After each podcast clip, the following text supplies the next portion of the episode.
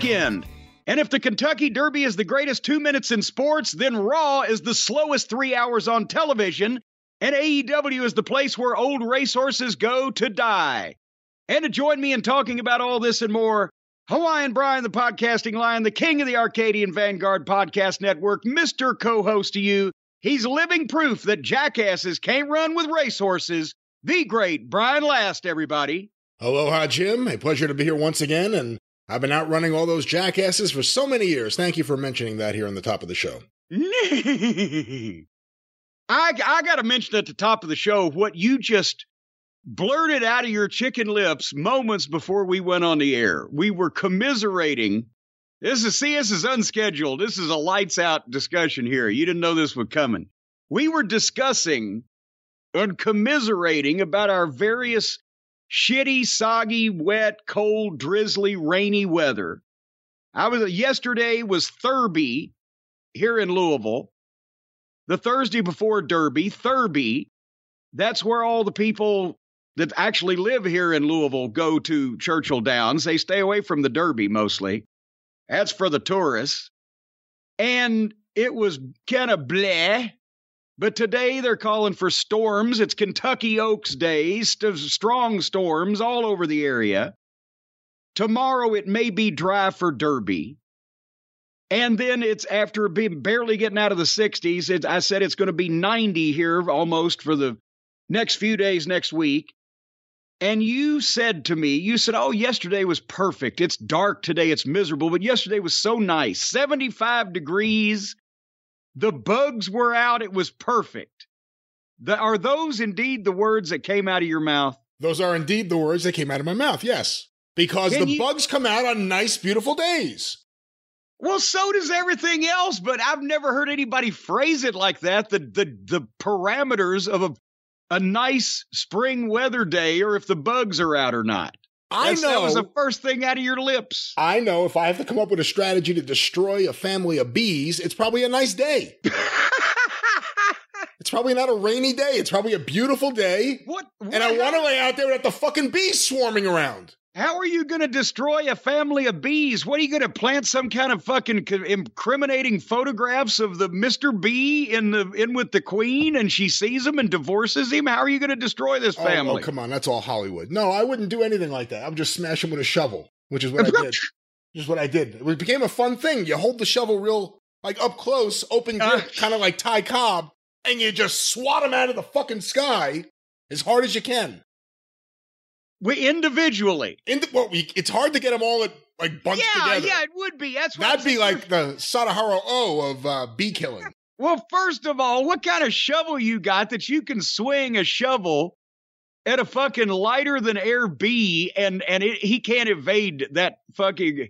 You don't have a man shovel then.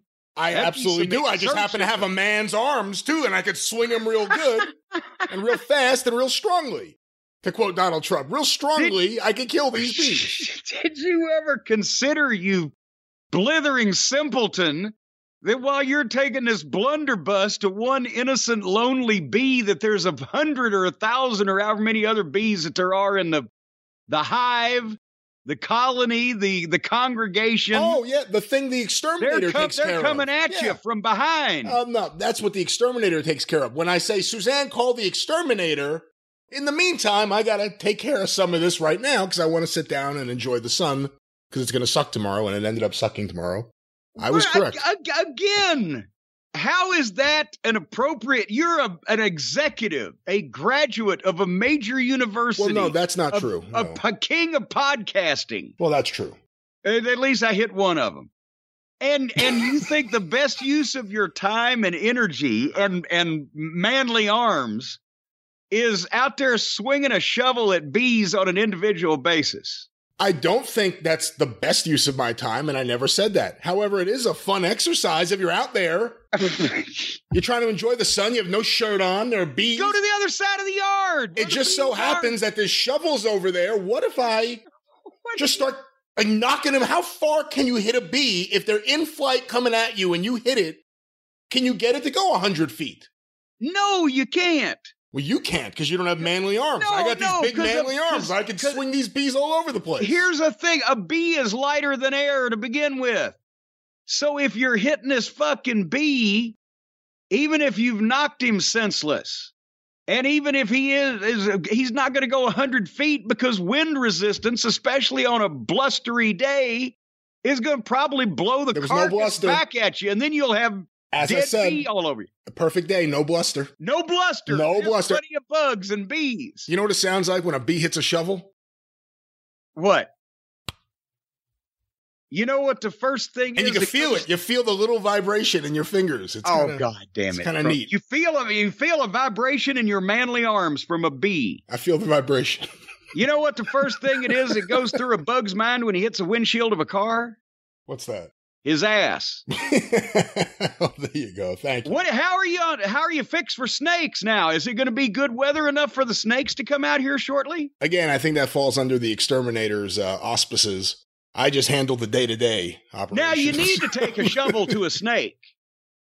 What do you do? How would you handle a snake? Have you handled the snake, and how? I have handle handled a couple of snakes, not big ones, house snakes, Now- not Jake the snakes. not not not like but just the the snakes that you might find especially in the old days wandering around out here in the uh in the suburbs i've taken a shovel to a couple of snakes. And one believe it or not believe actually you will believe this and you'll have a smart ass remark to make. The closest encounter i ever had with a snake coming into my home was in connecticut. Bruce. no, no, no. I never invited him. But no, I, I came home one day and pulled in the garage and hit the garage door closer gimmick, and the garage door goes down. And then I, I go in the house and I come back about an hour later because I think I need to get something out of the car, trunk, whatever the case. And I said, Well, what? Well, my weather stripping on the bottom of my garage door has has gone sideways has has come off or whatever. I see this strip there and as i get a little closer to it like i'm going to bend down and pull it up or whatever i've closed the garage door on a snake. And the snake is starts wiggling. That's how i knew it wasn't the insulation or what and i well fuck you. And i found me a shovel and there pretty soon there was a snake in two pieces. If you say it in a gruffled voice, it sounds like a Jake promo. And then you close the garage door on a snake and you cut me in half. But you need a shovel to finish me off. Yeah, well, I actually I needed a shovel to pry him out of my car when I used to have to drive him around up there because he had no driver's license. But um, but how did we get on the snow? The snakes? Your your weather forecasting or the platitudes you use to to describe a, a good day. So the if the bugs are out, folks, it's a great day in the neighborhood for the last family. What Yeah. how what's your stance on leeches? We haven't had a problem with leeches uh, ever. In months, right? Well, ever. I don't think we've ever had a problem with leeches. I mean, you're talking in a corporate level or you talking about outside on the grounds? talking about- I'm talking about the ones that suck your blood. I'm oh, I gotta narrow it down even more. I'm talking about the ones that attach themselves to well, talking about the slimy one. Oh, never mind. You know what? I got busy over the weekend. Actually, this is the end of the week. I got busy over the week. What day is this? I know this is my show. They're all the same when you have my life. You record, watch wrestling, sign action figures. But I did something over the past couple of days since I talked to you last on the Drive-Thru. Your your fine program. I actually did something else besides those things uh, to try to get some space here in the house and and and clean up the vault a little bit. I mentioned a few weeks ago we had the electrician come in fix the attic exhaust fans. It's going on summertime. The motors on the old ones had burned out. Needed to get those replaced. Got to do that. I had to move a bunch of stuff out of well, both of, well, one of the attics in, in particular. And I finally decided, Brian, you know, I'm, it can possibly be, I can be described as obsessive about some things. That's so, some people say this, right? I don't know if I agree with it, but like my record keeping or documentation or parameters I live my life by, whatever the case may be. Well, they say you're only you're a financial wizard. They say you're only supposed to keep your financial records in case of any sideways hey rube with the IRS for 7 years, right? That's what they say, but of course you're you're allowed to keep them as long as you want. Well, but I'm talking about you know the actual receipts and blah blah blah. You're allowed to keep them. I had I had the past 17 years in the attic. And I decided, you know what? And also, besides that, but see, I'm not talking about just, you know, the regular stuff you turn into the government and stuff you turn into the accountant. I'm talking about the raw material.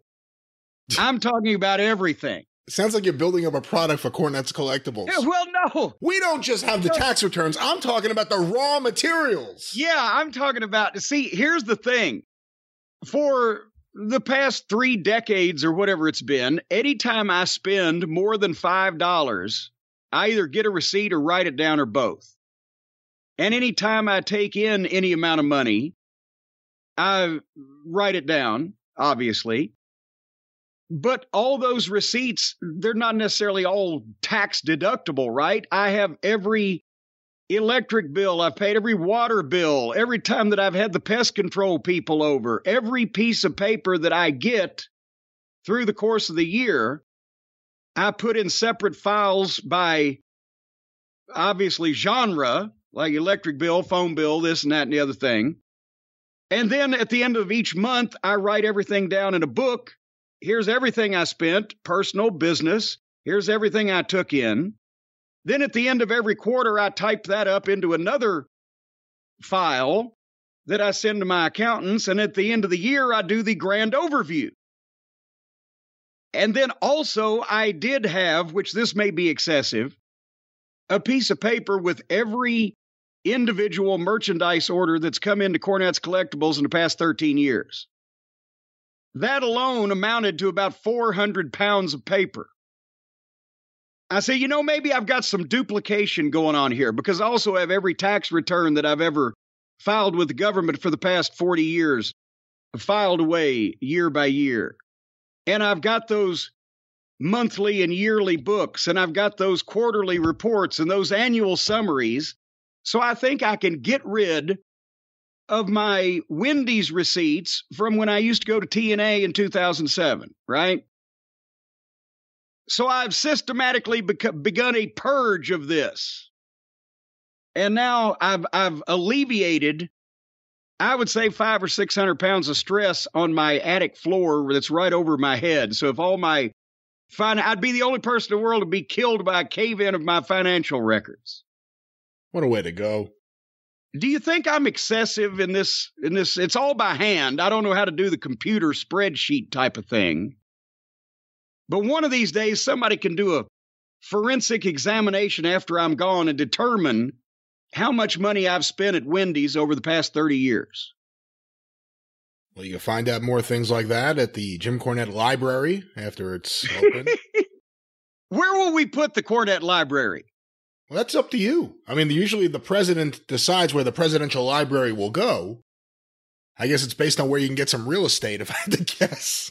More than Well, I've got else. some right here. You think I can get the government to buy the castle after I'm gone and turn it into a shrine? Well, actually, if you really think about it, considering when your house was built, the fact that it's an original house and it's still there, even with some renovations, it probably could, and some would argue, based on wrestling importance, should be declared a national, I don't know about monument, but a historical site that can be protected. Yes. And then you could turn it into the Cornette Museum. well, there you see. And everyone can look, but no one can touch. Exactly. We'll have people, we'll put a glass dome over it and we'll just have people walk around it in circles and point. when I was a kid, one of the coolest things, it's cooler in retrospect. Sometimes I don't know, it was a hot day and there was no AC. But in camp, they would take us at least once a summer to Teddy Roosevelt's home on Long Island, Sagamore Hill. And it was kept exactly as it was when Teddy Roosevelt lived there while he was president. And it was awesome. You just wanted to sit down, but you couldn't. And you wanted to touch all these things and you couldn't. You couldn't do anything. And then they let you like sit in a room and watch a film about them. And then they put you back on a bus and you realize their gift shop had no candy. Like I said, in retrospect, it was really cool being there, but Yeah. I'd probably enjoy it a lot more now. Sounds like the boys' ziplining adventure on South Park. He had giant animal heads everywhere. I was like, wow, this really is Teddy Roosevelt's flesh. Everywhere you turn, a giant bear is coming at you, or it's on the rug, or there's a deer head. What about those mongoose? Oh, I didn't. I didn't know. I don't know if the, they had those there. I have to. They have the mon- that is the plural of mongoose, right? The mongoose. I don't know if he had a mongoose or multiple. I guess it would just be or mongoose, not multiple mongoose. Just mongoose itself is multiple. Yeah, mo- that would be redundant. Redundancy repeated redundantly. So this is a really interesting episode we've had so far. Moving on, you know. and by the way, I, I mentioned signing action figures, folks. I, another 150 boxes of action figures passed off to the fabulous Feather Bottoms yesterday, and I believe we are on a pace. As long as nothing bad happens to me, keep your fingers crossed, folks.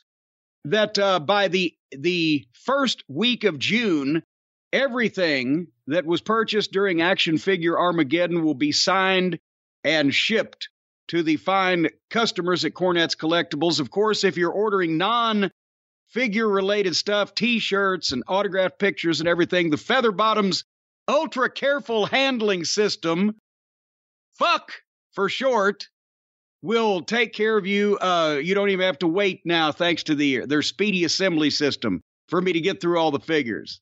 Uh, but again, the people who have ordered one of the bloody variant and one of the commentator playset, we're addressing you fine folks now. The first ones have started going out, and those should be out over the next 10 to 14 days. And by the way, there still are a few commentator playsets available. Order now at jimcornette.com. There is my commercial announcement.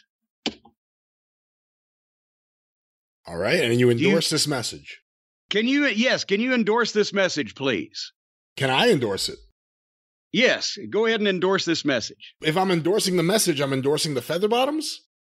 Well, you can endorse anything you want. Just endorse it. Just say, I endorse that. I endorse elements of that, but I'm not going to clarify exactly which elements they are at this time. No You're gonna comment. pick it apart late later. That's pick right. it apart later. Speaking of picking things apart, before we get into the entertainment portion of our programming, nobody's entertained by this. You know, I hate to be right. I always say that. I hate to be right. I hate to say I told you so. But it happens so often you would think more people would start listening to me at this juncture. You heard about what the Supreme Court's trying to pull on us? And a lot of people have asked me if I, and yes, not on YouTube, but on the podcast here, if I would address that. Because I've already addressed it. I warned everybody. I told you exactly what, and it's not like I'm the the genius that thought of this or realized this or has seen this coming, because a lot of other people have too. I'm just talking about my particular audience. I warned you. Other people have warned. Everybody's been warned the Supreme Court is now trying to fuck up everybody's abortion rights. Settled science over the past 50 years, settled law, settled science to me. That's the problem with it. Is it's related to science and they don't like that.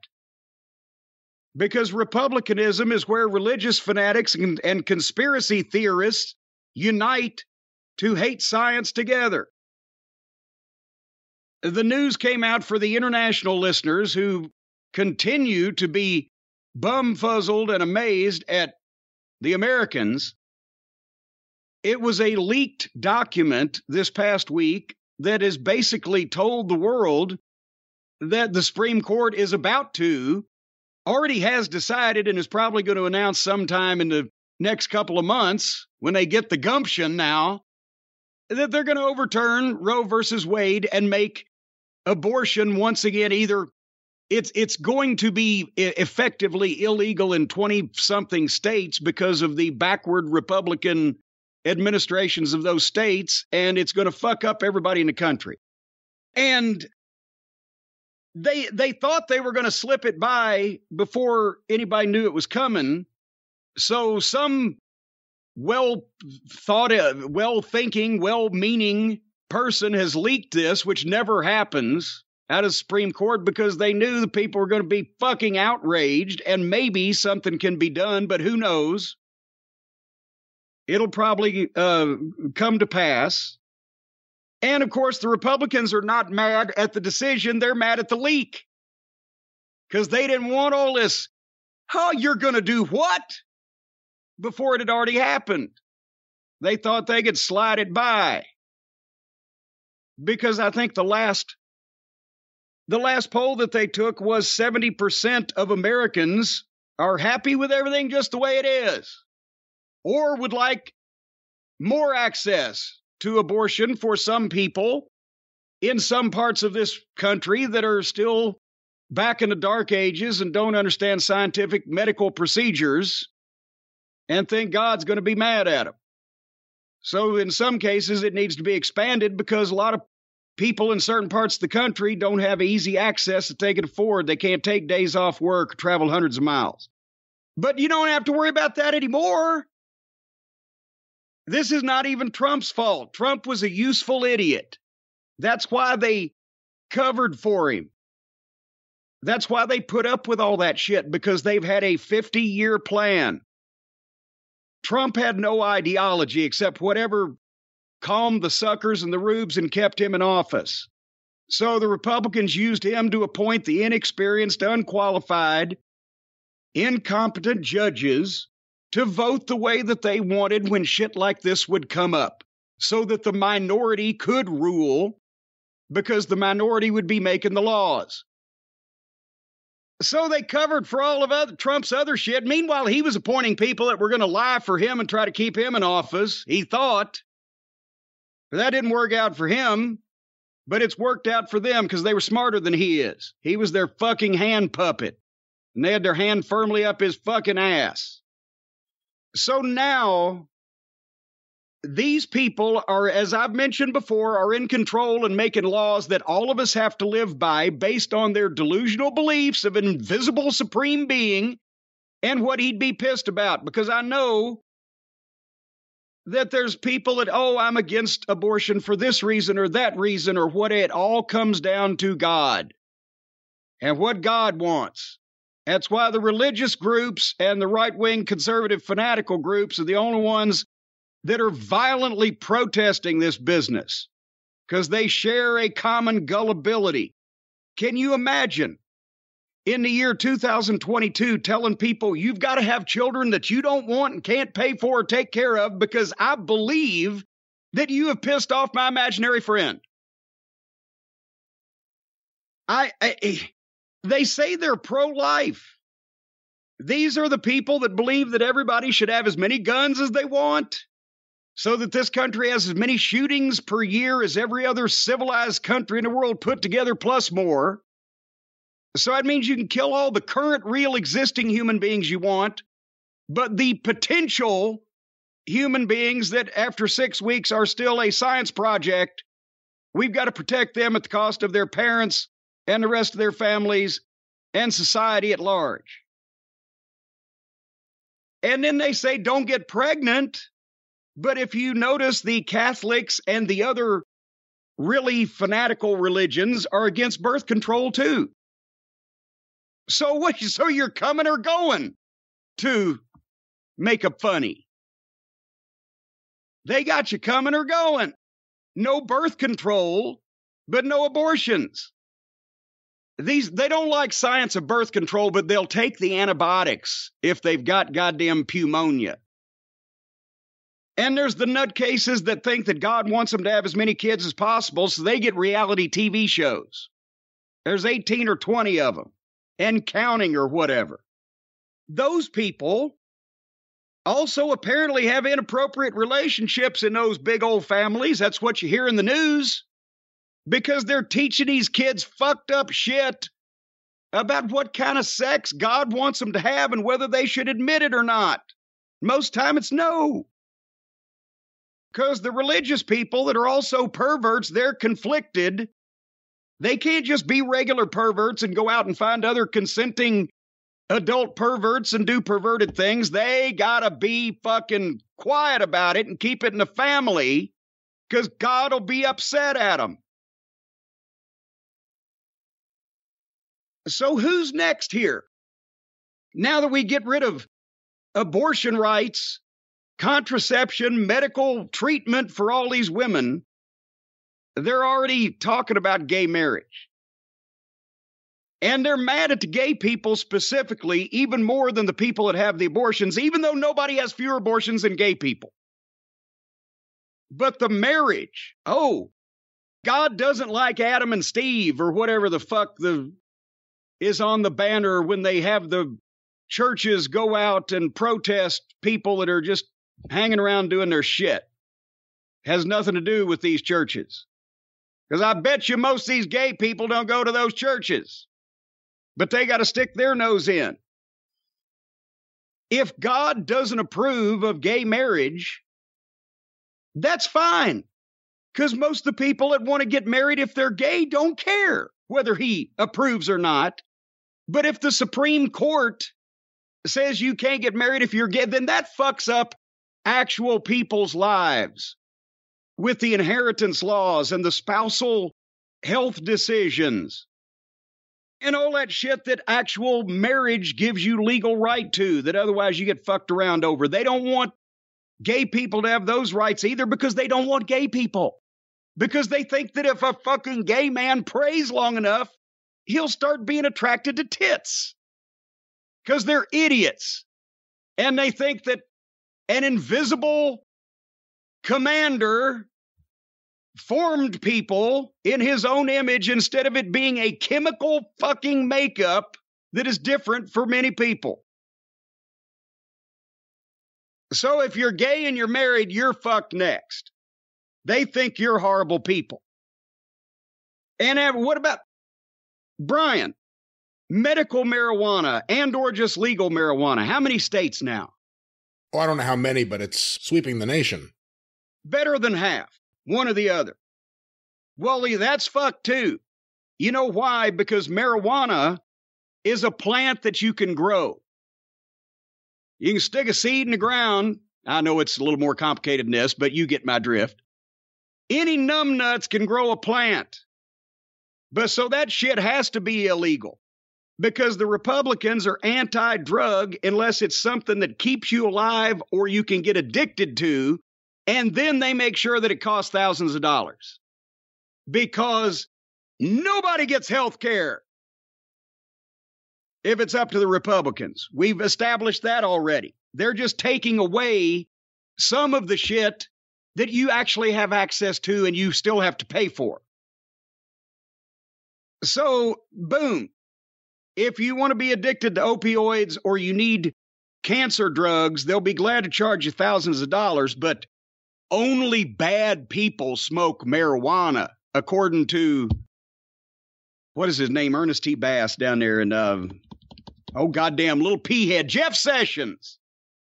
Oh P head. Now after that, now the, the party of rights they're going to take away abortion rights. They're going to take away gay marriage rights. They're going to take away the right to be gay. They're going to take away the right to have medical marijuana or legalized marijuana, depending on where you are. After that, fuck your voting rights because they've already been doing this. They don't want you to vote if you won't vote for them. If you're poor or black or a Democrat or now a woman, since they'll alienate all of them except for the fucking goofy Fox News Stepford wife types like Marjorie Treason Green and the rest of those blank eyed, soulless, blood sucking twats. So, all of those people that they can gerrymander out of voting for common sense, that you're fucked too. And but, but when they do lose elections, they just say that it was rigged and try to get the officials that they put in place to agree with them, and it almost worked last January. Maybe next time they try it, it will. Who else is fucked coming up? Immigrants from anywhere, right?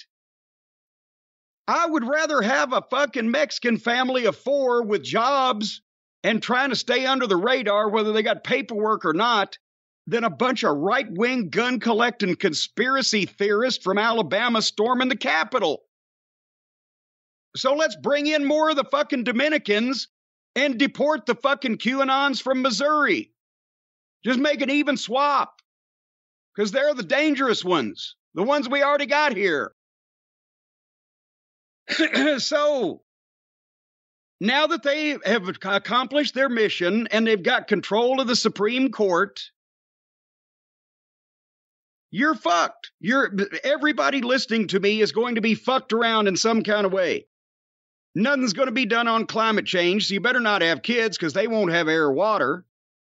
Because these morons are are so wrapped up in the price of gas they can't understand that we'll get past that. It was four dollars a gallon fucking 20 years ago, but you know this air and water thing, we kind of need the rest of that. Fucking morons. And while I'm on it, everybody on Twitter, well, what do you think about your boy Biden now with the gas prices? I think same thing I did before. The president of the United States doesn't have anything to do with the fucking gas prices, you idiots. Then why is the fucking price of gas in goddamn Australia through the roof? Is it a worldwide plot to not make Biden look bad? God damn it. They're more scared of non existent, marauding hordes of immigrants storming the border and gay people in their bathrooms than melting the planet and having criminals and religious fanatics running the fucking country. And you cannot reason with people that refuse to engage with reality. I've said this many times, so you've been overly warned on what the fucking elected Republican officials are trying and succeeding to do. So if they don't all get voted out, don't blame me. It's your fucking fault. I'm trying to do my part. Vote against them and call attention to them.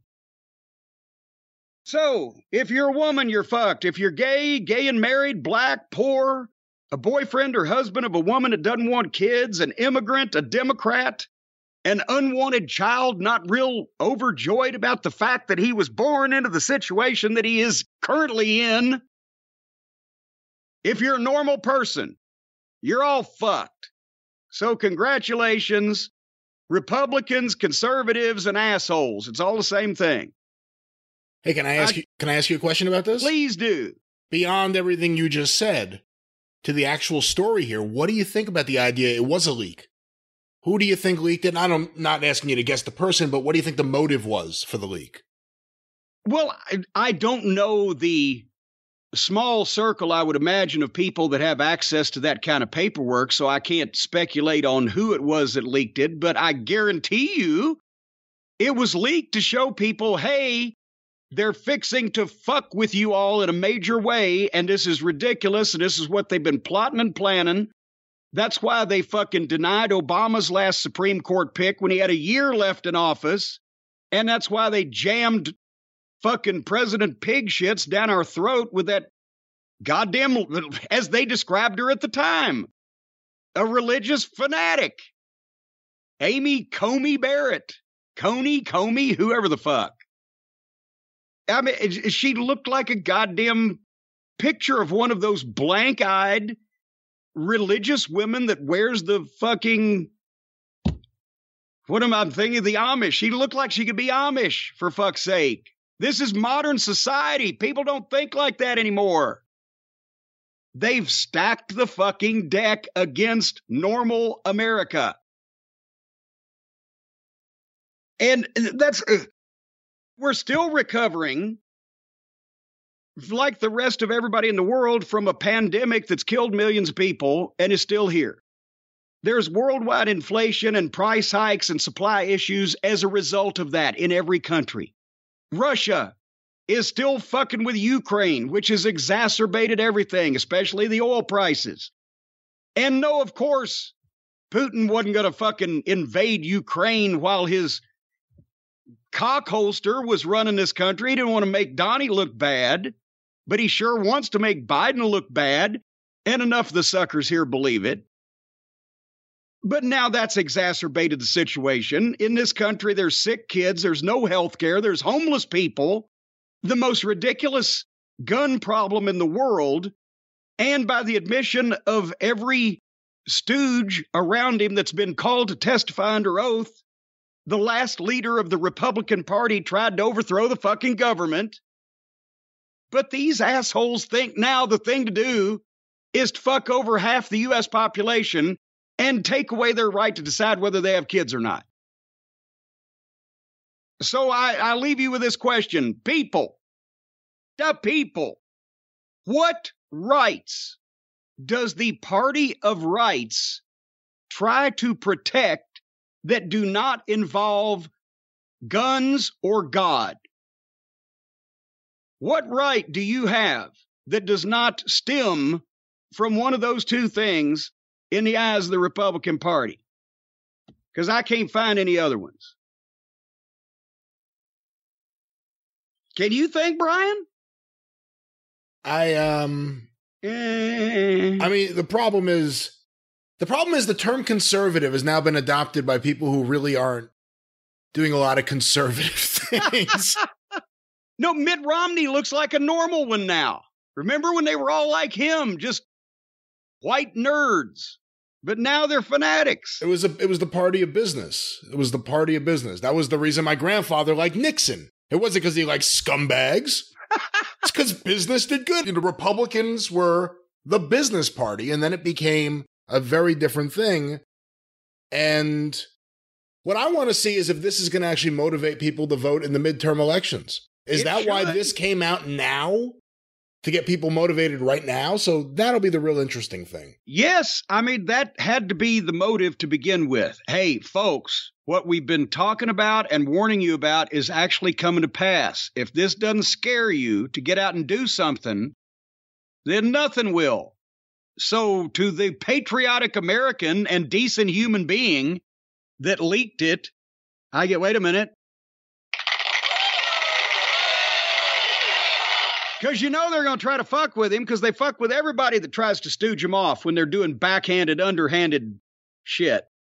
So they'll fuck with this guy too, but just like Vindman, just like the people that stooged on Donnie Dip shit, but they're heroes and history will note them as such, even if there's nothing we can do about whatever the fuck's going to go on here. But again, maybe the Democrats can break the filibuster rule and get something passed real quick, codified as they say. But who knows? Because they no, they ar- won't because they're pussies. Well, that's what I'm saying. The de- that's the Democrats dick around and try to do everything nice and everything legal and everything fair, and they're hopelessly outclassed by the cheaters, liars, and crooks.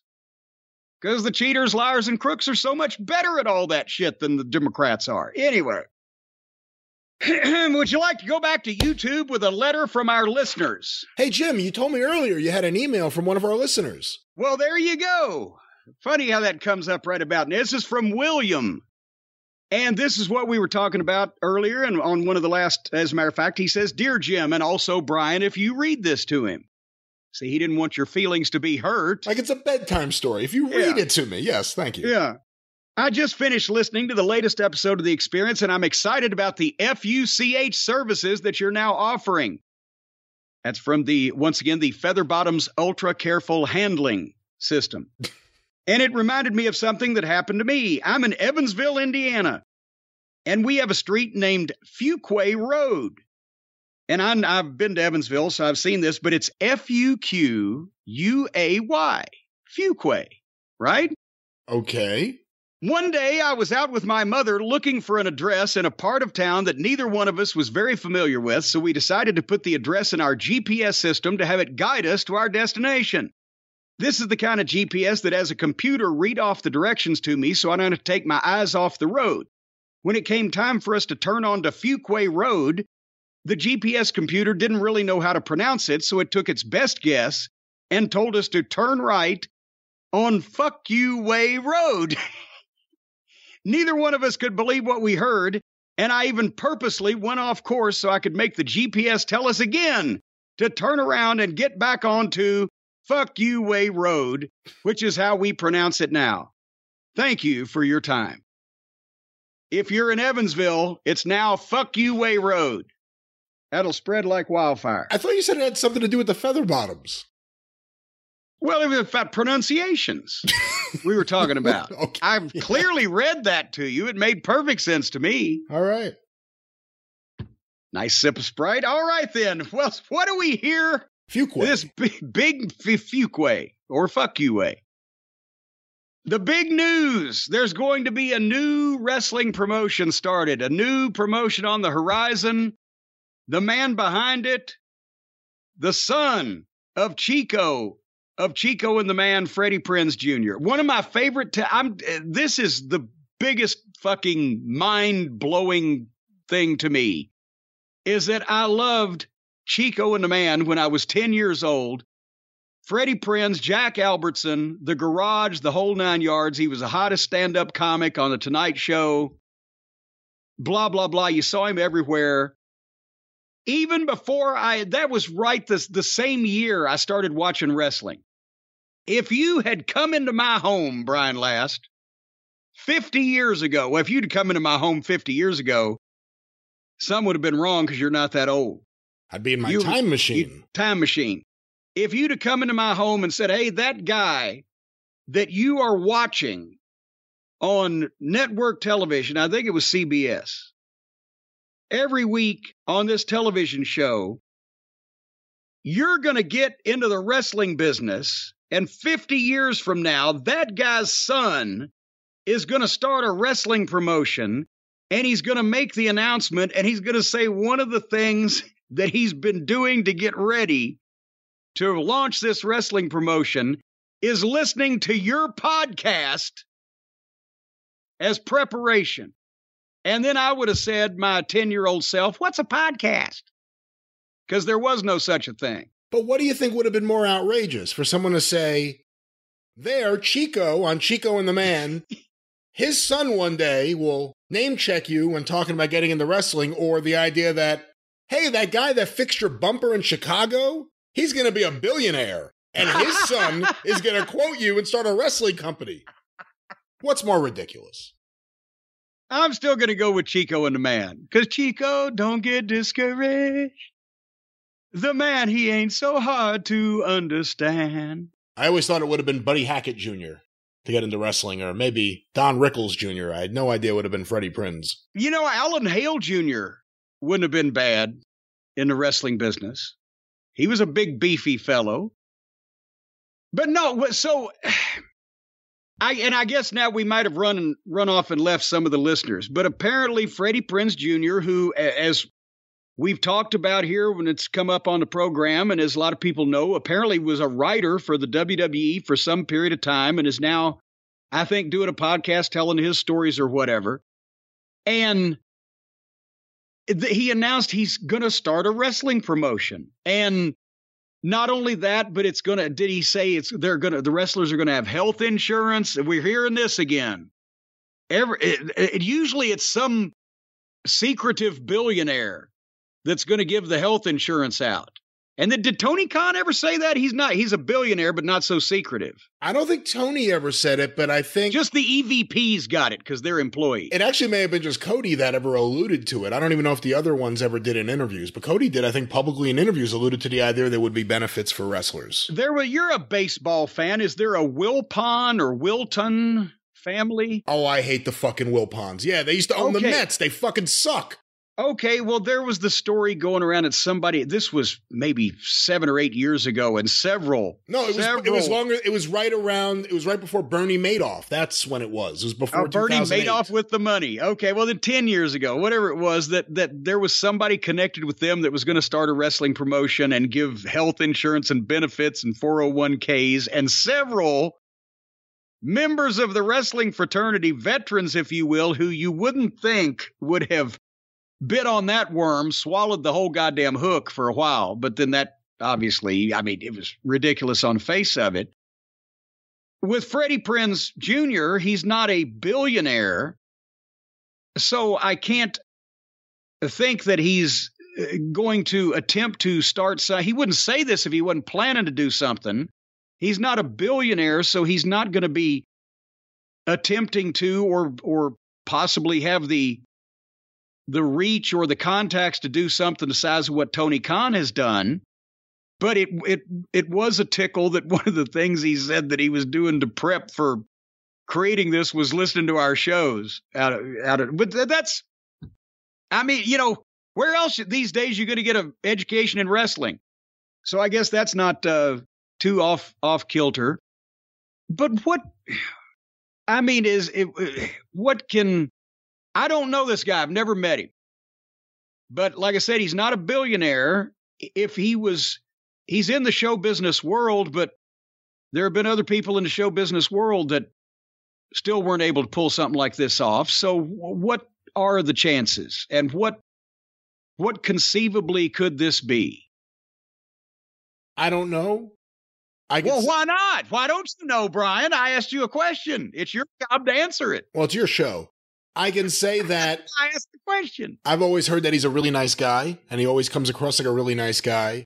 And the idea that he's listening to this show, I'm sure he doesn't agree with everything, but maybe he's listening to pick up on some of the things that you say that are, you know, some of the greatest observations about professional wrestling you could learn from.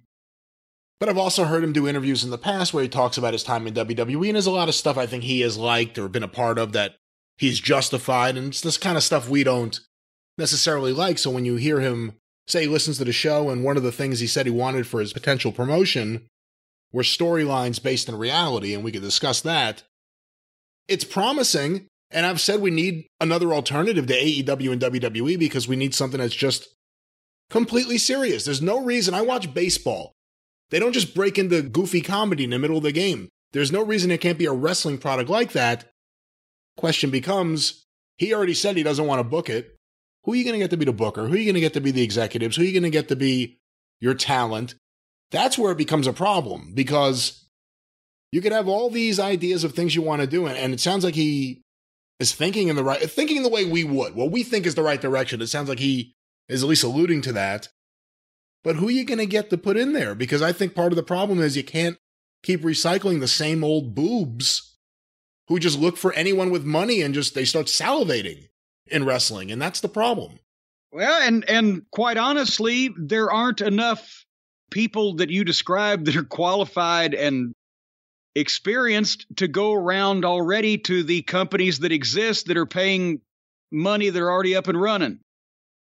And so there's not like there's a lot left over. I'm I continue to be amazed and then when I think about it know that nobody has hired Delirious, Hunter Johnston in creative or television production. He's only done it for the last 10 or 12 years straight, but then I'm not amazed because he's overqualified and would you know would probably it'd be like you know bringing in an astrophysicist to fucking tune up your goddamn motor um, but wrestling, I always say this that AEW was a lost opportunity to develop wrestling executives, and the problem yeah. is just the whole uh, structure there, for good or for bad. It's it's not really a structure for that right now. But none are- of none of the people getting experience as executives or people in production in AEW are going to go on and become future executives and production people in other companies. The Hardleys, Twinkle Toes, right? There, no. Uh, QT, he's he's fairly been a disappointment from what I've heard. So I have a Jim a list here of some of the things that apparently Freddie Prinze. I guess he said this on a show because I'm reading quotes here. Okay, I, well I see. I know nothing about his mindset other than this initial uh, uh, announcement that I heard. So anything to narrow down because the one thing that worries me is when people say they want reality based of angles or presentation storylines. Yeah, storylines. Whose reality? reality? That's the same thing Shitstain said. And there's no there is no reality anywhere on this planet or any other alternate universes that was like Shitstain's version of reality. So when I hear reality, the concept, yes, but the execution often is what?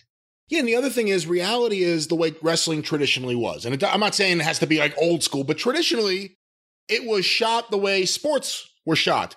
This right. is the arena. This is where it happens. If there's a confrontation, it's happening out here. And they're arguing about something, that's reality based. When all of a sudden it's, we got to get a camera in the back, someone's being run over and they're being dragged, you know, and then the spacemen are landing. Like, that's not reality based, and that's what I worry about. Uh, but here's some of the things that Freddie Prinze apparently said he wants from his wrestling promotion. He wants a two hour show. He wants storylines based in reality. He wants men and women to be given equal time. Uh, He wants to own the space it's filmed in. And he wants to be a SAG show. Of course, SAG being the Screen Actors Guild. well, uh, starting with the last first, well, uh, the, the easy one, he wants to own the place where it's filmed. That's the that's the Davis Arena OVW concept, or any of the other Arena Mexico. that it, well, Arena Mexico, yeah, in in in uh in that form, that big a place. I don't think he's looking at building an eighteen thousand seat arena. Of course not, but in lean times, you don't have to worry about where you're going to run a show. Right. And that's why so many of, of independents have modified their places. I mean, TNA shot at a at uh, Universal Studios. They had a sound stage, but they they didn't own it, and they were at the mercy of ridiculous rent, especially toward the end. So, yes, a great idea to own your space where you're shooting in, and and that's where you build your fan base, and you know, pick the town carefully, make sure it can support live wrestling. Um, what was the last the last note? He wants the promotion or or the show, I guess, to be a Screen Oh, Actors SAG. Guild show. SAG. This will be interesting because then what differentiates his wrestling from the WWE's wrestling? Except probably for budget. How how would th- that will be very interesting to see if he not only allows it but courts it, but i- insists on it, and that sheds a light with this union on what these other companies are doing. See where I'm going with this? That is the same exact thing, probably with you know uh, uh, Uh, different wording in the contracts, but the same general genre of sport, entertainment, profession, whatever. Why wouldn't they go after Vince and or Tony Khan and or uh, whatever the case? It'd be interesting too if the show is filmed in New York or Los Angeles. There's a chance the entire production, down to the wrestlers, could all be union. That'll be a first. But then if you join a union to wrestle for Freddie Prinze, then if the WWE wants to sign you for five times the money, but you're in a union, do you uh, do you still can you just not be in the union? Because they won't take you if you're in a union. Well, that's a great or if they don't take you if you're in a union, then is that some kind of criminal enterprise that they're conducting? that's a great question, Jim. I think you should consult your union rep on that. Well, as a matter of fact, who would be the union rep for a, a business that's never had a union? Well, it would have to be someone from SAG. Does SAG get one of their own people, or does SAG try to look for wrestling expertise in their union? Well, reps? that's what I'm saying. Who Yeah. and, and who's in SAG that has wrestling expertise? And then is it is it some nitwit that's done some stunt work and is nobody, and suddenly he's the guy that SAG goes to to deal with the fucking Vince McMahon and the WWE and all these other places that. I mean, this could be entertaining. even funnier than that. Just situations like, listen, they want me to get color. I don't want to get color. Okay, we'll take care of it. By the way, what's color? I mean, that's, that's what we'll end up running into. and that uh, again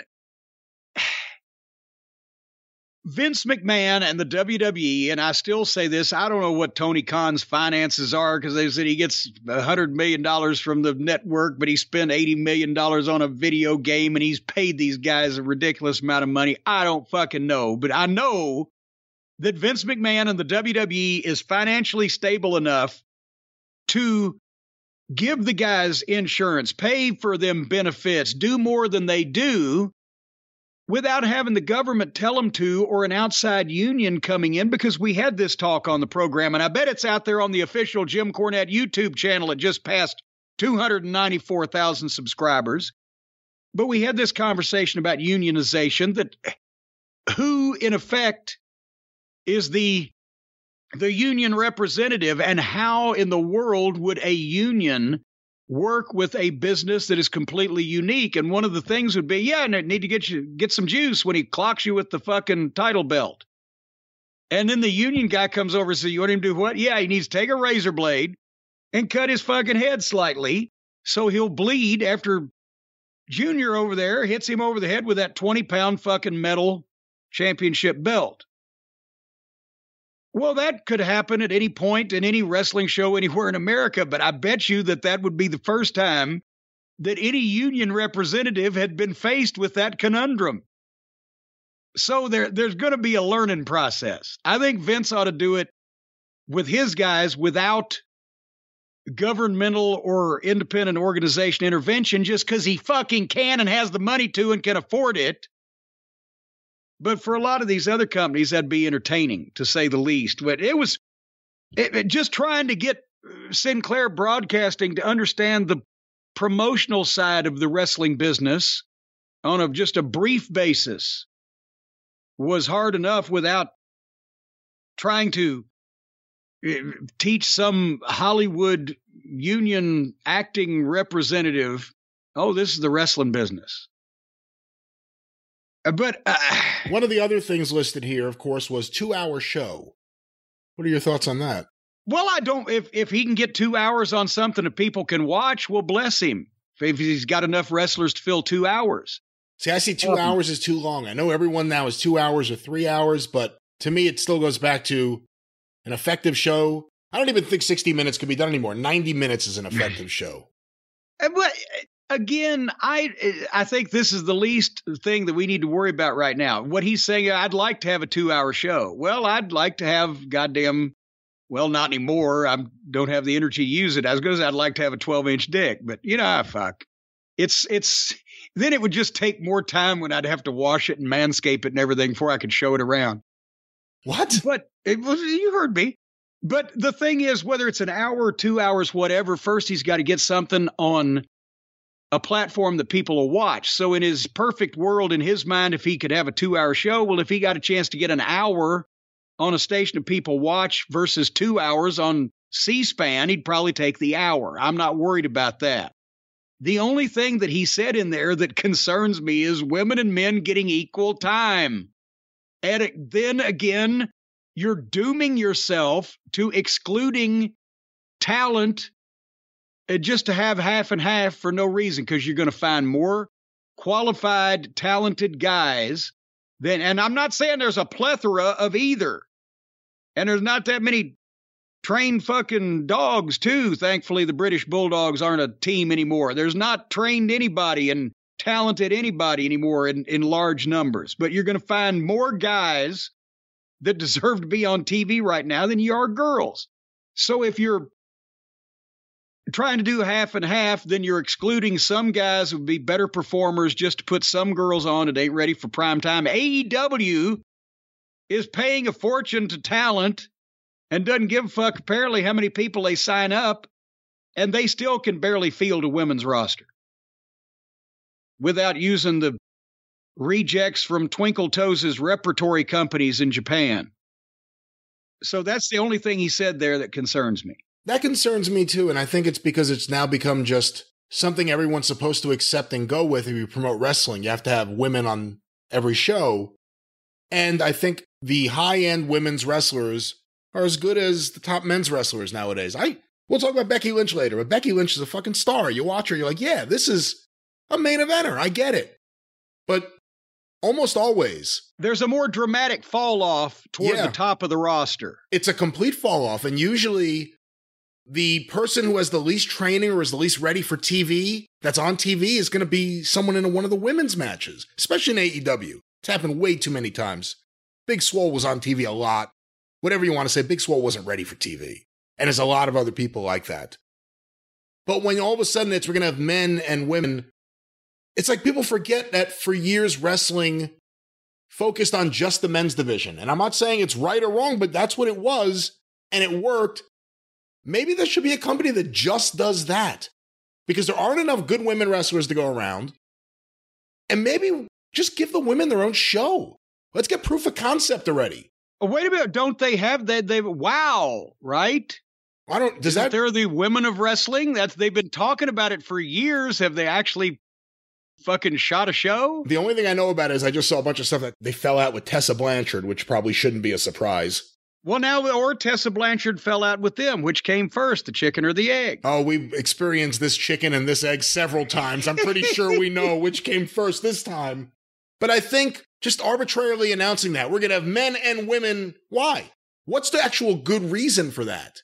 Just have a men's division. And I think someone should really produce a high end women's wrestling show. And let's get proof of concept. Let's see what kind of audience it draws on its own and what it'll get. Because the top end women's wrestlers are really fucking good. And after that, you have to tie yourself to your seat sometimes not to get up and go to the kitchen or go to the bathroom. Yeah. That's And, the bathroom uh, break match usually. Another thing I will I will point out is that I have no problem with the top level girls having an athletic contest. And somebody say, oh, he still calls them girls. You know what? Fuck y'all. It's girl wrestling. It's the boys. And it's girl Moolah's company was Girl Wrestling Enterprises. Every and, and every midget that I ever met introduced themselves to me as a midget. So blow me. But No, but they introduced themselves to you as a midget, not as a midget blow me. no, I'm just saying for all you people who don't like that, I call them midgets, blow me. Only Lord Littlebrook introduced They himself that way. Yes. No, he he he didn't do that. He was very polite. Where now? Where was I going with it? But the the point is, I I am fully behind the great athletic contest between the top female athletes in our profession. When they start having fights, grudge matches, hardcore, no DQ bullshit, I'm sorry. They can't do it. I can't believe it. I can't watch girls in a fucking Terry Funk and Jerry Lawler fucking no DQ match. It's not believable. And that is the, after all, the ultimate goal of any professional wrestling project is to make the people that are watching it lose themselves in it and believe it. And so I love to see Charlotte and fucking Becky and Rhea and Bianca. Um, and the top and Serena in some cases. The top girls athletically have top quality athletic contest. That's fine. The fucking bullshit with the grudge matches, I'm sorry. Then it becomes two girls fake fighting, and that's just bullshit. Well, beyond that, like I said, the top end women wrestlers are phenomenal and is a, as you said, a pretty quick drop off. And it's not enough to justify another promotion having another women's division. You can work in WWE, you can work in NXT, you can work in AEW. I think the NWA has women on their shows. I don't know what the fuck MLW does. I don't know what the fuck any of these other indies do. So now he's going to do it? What pool of talent is he going to pick from? Where's he going to get these talented people ready for TV? To be equal with the men who are ready for TV. Wrestling wasn't always men and women. Wrestling was men wrestling. And now they've introduced another thing and a lot of people accept it, but I think I think it drove a lot of people off. Quite frankly. You think? I, I know people don't want to say that and people don't want to admit that, but I think there should be a wrestling option also that just has men's divisions and not women's divisions. I'm, uh, I'm just. It drove a lot of pe- a lot of things drove a lot of people off from wrestling, but that's one of them, which contributes to the the problem I mentioned that it's either not fucking badass guys mad at each other trying to pluck their fucking eyeballs out anymore, which is what bloodthirsty people wanted to see in large numbers. It's now an exhibition of entertainment with girls and and that was a significant portion of the audience that wanted to see people that were mad at each other bust each over the head with each other over the head with shit are not served and henceforth they don't want to see it. That's where we lost a lot of people. And the rest of them just because it's just not as good as it used to be. So now with mr Prinze we've got fewer people than ever watching wrestling, but they're watching more wrestling each than ever before. And they're spending more money each on wrestling than ever before, which is the only reason why this thing hasn't completely fallen into the fucking hole. Because there are so many more people that used to watch wrestling and don't now than there are that actually do. The people that do have banded together and crowdfunded AEW and done everything to pick up the slack, but we can't keep losing people. And now there's promotion after promotion trying to open and or expand and or operate but there's no new audience being made and the ones that we drove away have been driven away so well and for such good reasons that they're not anxious to come back except if you gave them what they were seeing until you stopped giving it to them which was grown adult badass men that they believed hated each other, fucking trying to gouge each other's eyeballs out and kick each other in the balls and generally fucking commit mayhem. That you could believe, not that was made no sense, was totally illogical, was obviously patently phony, requiring cooperation, and perpetrated by guys that looked like you could whip half of them. So there you go. Freddie, did you listen? Did you listen good to that one? And who are the announcers going to be? That's the other problem. It's going to be another promotion. Here's what I fear. I shouldn't say it like it's going to be. I fear it'll be another promotion that starts up with some Michael Cole clone just yelling at you. Because that's the other thing. The tone of wrestling needs to change. It's not just, we need another promotion where they can yell at you and tell you how excited you are to watch this. No, no, we need a completely different tone of things. And there's Freddie Prinze Jr., who was a big enough WWE fan that he ended up working there as a writer. This guy had a film career. He ended up going to WWE to be a writer. That's how big a fan he was of WWE. Is he going to be the person who's going to put all those pieces together? Or is this just going to be another NWA, another MLW? I mean, is it even going to get to that point and get off the ground? Will be a Lucha Underground, filmed on a set for a season, and then that's done. We really don't know too much other than he announces intentions. Well, you know what? if he needs to listen and listen closely to these podcasts that we do to get a firm grip on the classic wrestling psychology, then then Brian, I've got to think that he needs to he needs to block out extraneous drivel and noises and talk that he's going to hear and just focus on what's really important, almost like he's hearing it inside his own head. You see what I'm saying? I see what you're saying. I think the best way to do that, Freddie, and if you will send me your mailing address, I will make sure that you get a complimentary pair of the Raycon wireless earbuds. Will you? I will absolutely do it for a guy like Freddie Prinze who needs all the help he can get if he's getting in the wrestling business. Because you know the easiest way to make five million dollars in the wrestling business start with ten million. But folks, if you he also said just, don't don't call him Junior, call him Freddie K. Prinze you doesn't got to call him Freddie K. Why, you could call him Fred, or you could call him Frederick, or you could call him Frederica, but you doesn't got to call him Freddie. But anyway, if you have a mother in your life, also, folks, because this weekend is not only the weekend of the Kentucky Derby, it's Mother's Day. So either Saturday or Sunday, bet on your old nag. Folks, personalize your Mother's Day gift or the mother figure in your life or any mother effer you know, personalize that gift with something they really need. And you know, the moms are still the people that do a lot of the work, right? They need their hands. They need to multitask. Mothers are masters of multitasking. They're burping the kid in one hand and they're feeding the kid in the other hand and they're juggling the puppy dog on their foot. They need to be hands free with vivid voice technology to take phone calls from you offspring that are calling them to say Happy Mother's Day and borrow money. Raycons are user friendly for, for those mothers who are just switching to the wireless earbuds. They're easy to set up and easy to use. And they got the seamless Bluetooth pairing, so your blue haired old mother with her blue teeth will have earbuds that pair up with them. And then she can wear a brown tie. Plus, they come in a bunch of fun color options. So mother could have colored things sticking out of her ears. Sometimes they're jelly beans. I know that children sometimes like to hide their jelly beans in their mother's ear. Kids, if you're listening, put some jelly beans in your mother's ears the no, next time don't do sleeping. that. No, no, no. Don't put anything in anyone's ears when they're sleeping or awake. Well, here's what you can put in somebody's ear the optimized gel tips. For the perfect in ear fit, these earbuds are so comfortable they will not budge.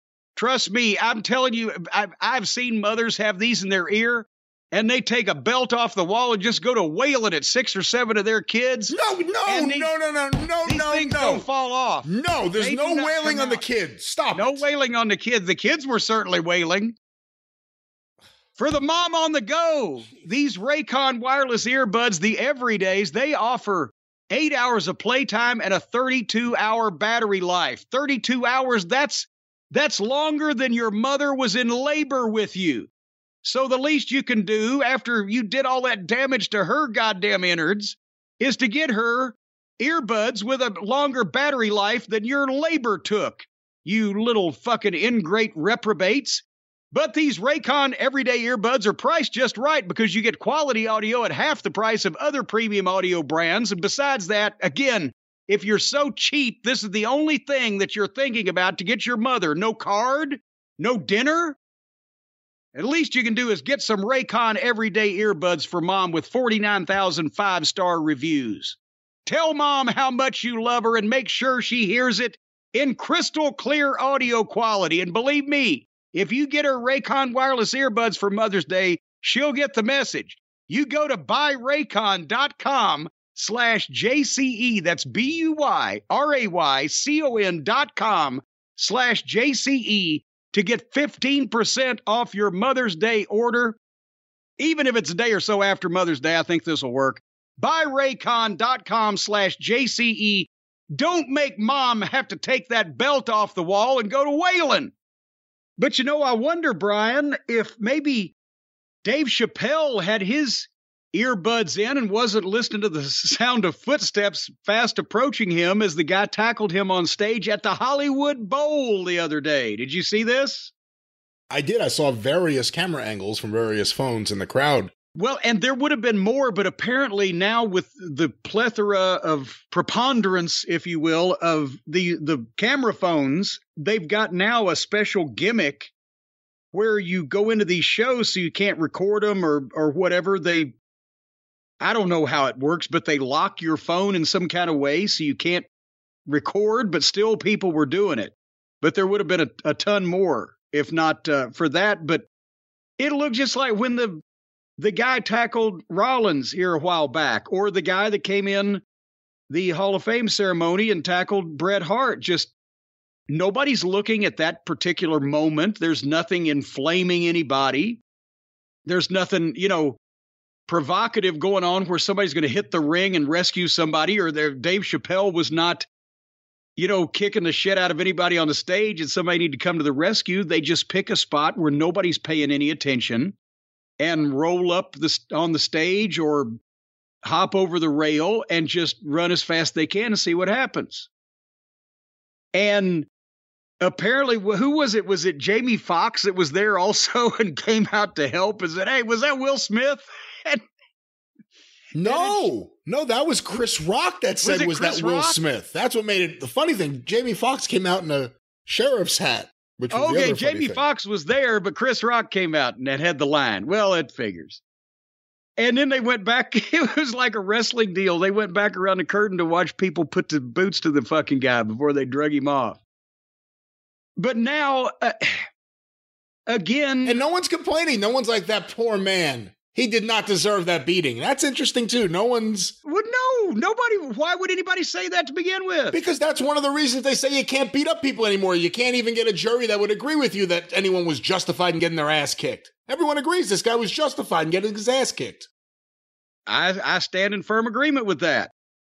Uh, and but now it's becoming a thing, I guess. In I mean, used to every once in a while you had the streaker at the Super Bowl or whatever, right? Or you know, Morgana the kissing bandit would disrupt the you know the major league baseball games or whatever you maybe when you were a kid you wanted to see morgana at your mets game but it's now it's it's not heat it's not people attacking people because of something that they've done that's inflamed the crowd or whatever it's just mental cases that want to get on TV or be somebody but now they, they howie mandel who is obviously a noted germaphobe to begin with. Now he was quoted as saying in one of these stories he's scared to perform live anymore.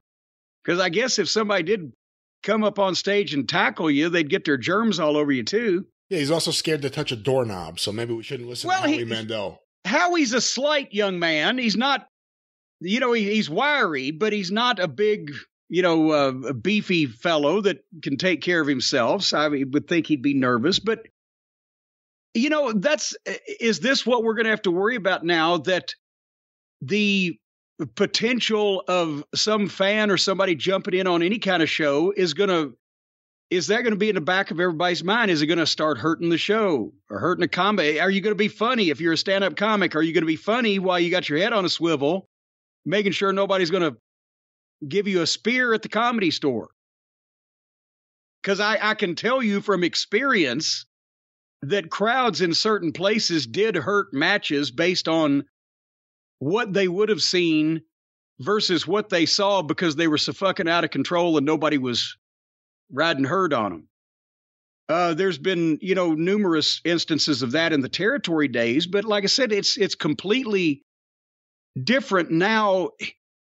Any today's wrestler can go out and they can think in the back of their mind, yeah, some nut may jump in the ring or try to tackle me on the way to the ring, but it's probably not going to happen. There's really no reason to believe that lightning's going to strike in this instance, but it's possible.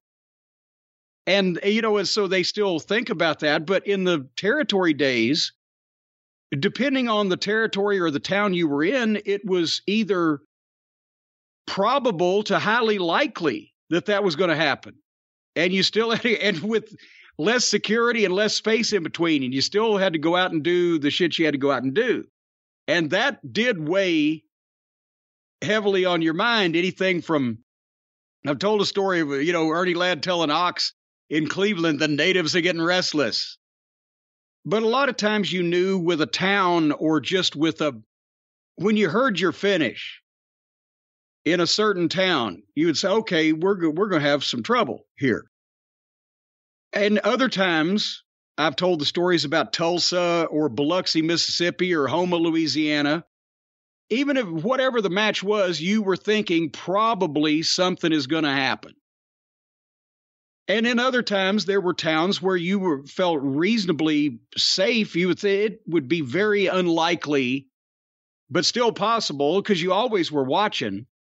But it'd be very unlikely that here in in the uh, Greensboro Coliseum, with the great police and so much room around the ring, it's highly unlikely anything's going to happen. If it does, it'll happen on the aisleway to and from, not around the ring and you know a different place like oklahoma city the myriad was just so nice. You didn't have to worry too much. But you go 100 miles up the road and in tulsa we were in tulsa 21 times in 1984 the midnight express and i and had seven of the what's that? That's 33% seven different interaction riots fights people jumping in the ring police intervention whatever the case so that's a third of the time in that town. In our match specifically, there was other incidents that didn't happen with us on shows. And, and, and every once in a while, I've told you about Galliano, Louisiana, haven't I? The name sounds familiar. I don't remember which the, specific the, story. The afternoon show we did, it was a fishing village in South Louisiana. And they've got a little rec center that seated probably it was a spot show. Maybe they could get a thousand people in there, maybe 800, whatever. It was jammed, but it wasn't a, it was just a small building. And it's a Sunday afternoon, three o'clock show. And we think, okay, it's just a spot show. And we get there and it looks normal. It wasn't that old of a building. And the only thing that made us nervous was the fact that we were so far in South Louisiana that there was literally one road to this town because it was out into the bayou or whatever. So we get, but then we get there and we get in the dressing room and we say, well, we have to literally walk out into the building to get out of the locker room to even go back to the parking lot. So we're on the main event. We're going to have to wait till the people leave. We know that. Because that's the thing. If you were a heel in the territory days, you either tried to get out before the show was over or if you couldn't do that, you waited until all the baby faces had left. Because then, after the baby faces leave, any fans that are still there are there to cause trouble, and at least you've you've weeded a few out and you've separated it into the ones you need to keep an eye on, right? And then the cops walk you to your car and they can keep an eye on them too. But nevertheless, the people get there. By the time the bell rings, we're in this concrete block locker room and don't want to go out in the building and stand there and, you know, in this crowd to be able to watch the matches. So we're just sitting there. The first match comes in and says, Watch the people. And that was it was the the heel dressing room. So that's the heel, the first guy out at a show. The first heel would always come back and tell the other heels kind of what the temperature was. And if you hear from the first match, watch the people, you got trouble. So it was like four or five matches on the card. The third match was from Dallas, off the Dallas TV. Fritz had loaned them out. Gorgeous Jimmy Garvin and Precious against Chris Adams. And immediately, Dundee had come in and told Gorgeous, said, just have Precious walk out, get the fucking, get your jacket and come back. We're not going to leave her at ringside. That's not a good sign. Well, they had cops and they walked Precious in the 40 feet to the ring and the 40 feet back. She was assaulted by like six different people, grabbing her and pulling her hair and trying to steal the jacket. They're all drunk. And it's on Sunday afternoon that we get the lowdown from Jack Curtis that it's a fishing village. And everybody came in off the boats on Friday night and started drinking. And some of them sober up in time to go to goddamn church on Sunday morning, and other ones don't sober up until Sunday night because then they go back out on the boat. So it's Sunday afternoon. So they're about as wrecked as they're going to get. So then he gives us our finish. It's the Midnight Express against Magnum TA and Junkyard Dog. And the first words out of his mouth are heat on dog. I said, What? Well, it's a DQ, and dog can't take the bump over the top rope. We're going to throw Magnum over the top. So heat on dog. All right. And then tag to Magnum. He makes a comeback. He rolls Bobby up. Dennis grab him, throw him over the top rope, get DQ'd, and get out of there. Cornette, don't interfere. you don't have to tell me twice. Then Garvin comes back in, his fucking clumps of his hair pulled out and fucking mud and beer all over him. And he said, Watch the people. So we went out there, and within the as soon as the bell rang, a big Cajun threw a beer in Bobby's eyes. He's blind at ringside. We're trying to find him a towel. The cops are surrounding me. There's four or five of them, and they look nervous. And I stood there and hugged the ring post for the entire match.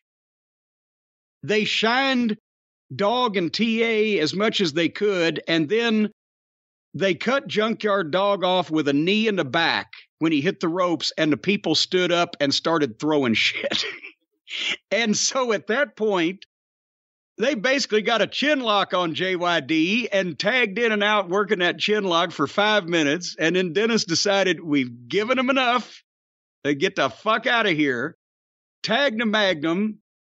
Nail Bobby, nail Dennis, nail Bobby, nail Dennis, bump, bump, bump, bump roll up on Bobby. Dennis grabs fucking Magnum, throws him over the top rope. By the time Magnum hit the floor, both Bobby and Dennis were on the floor on either side of me.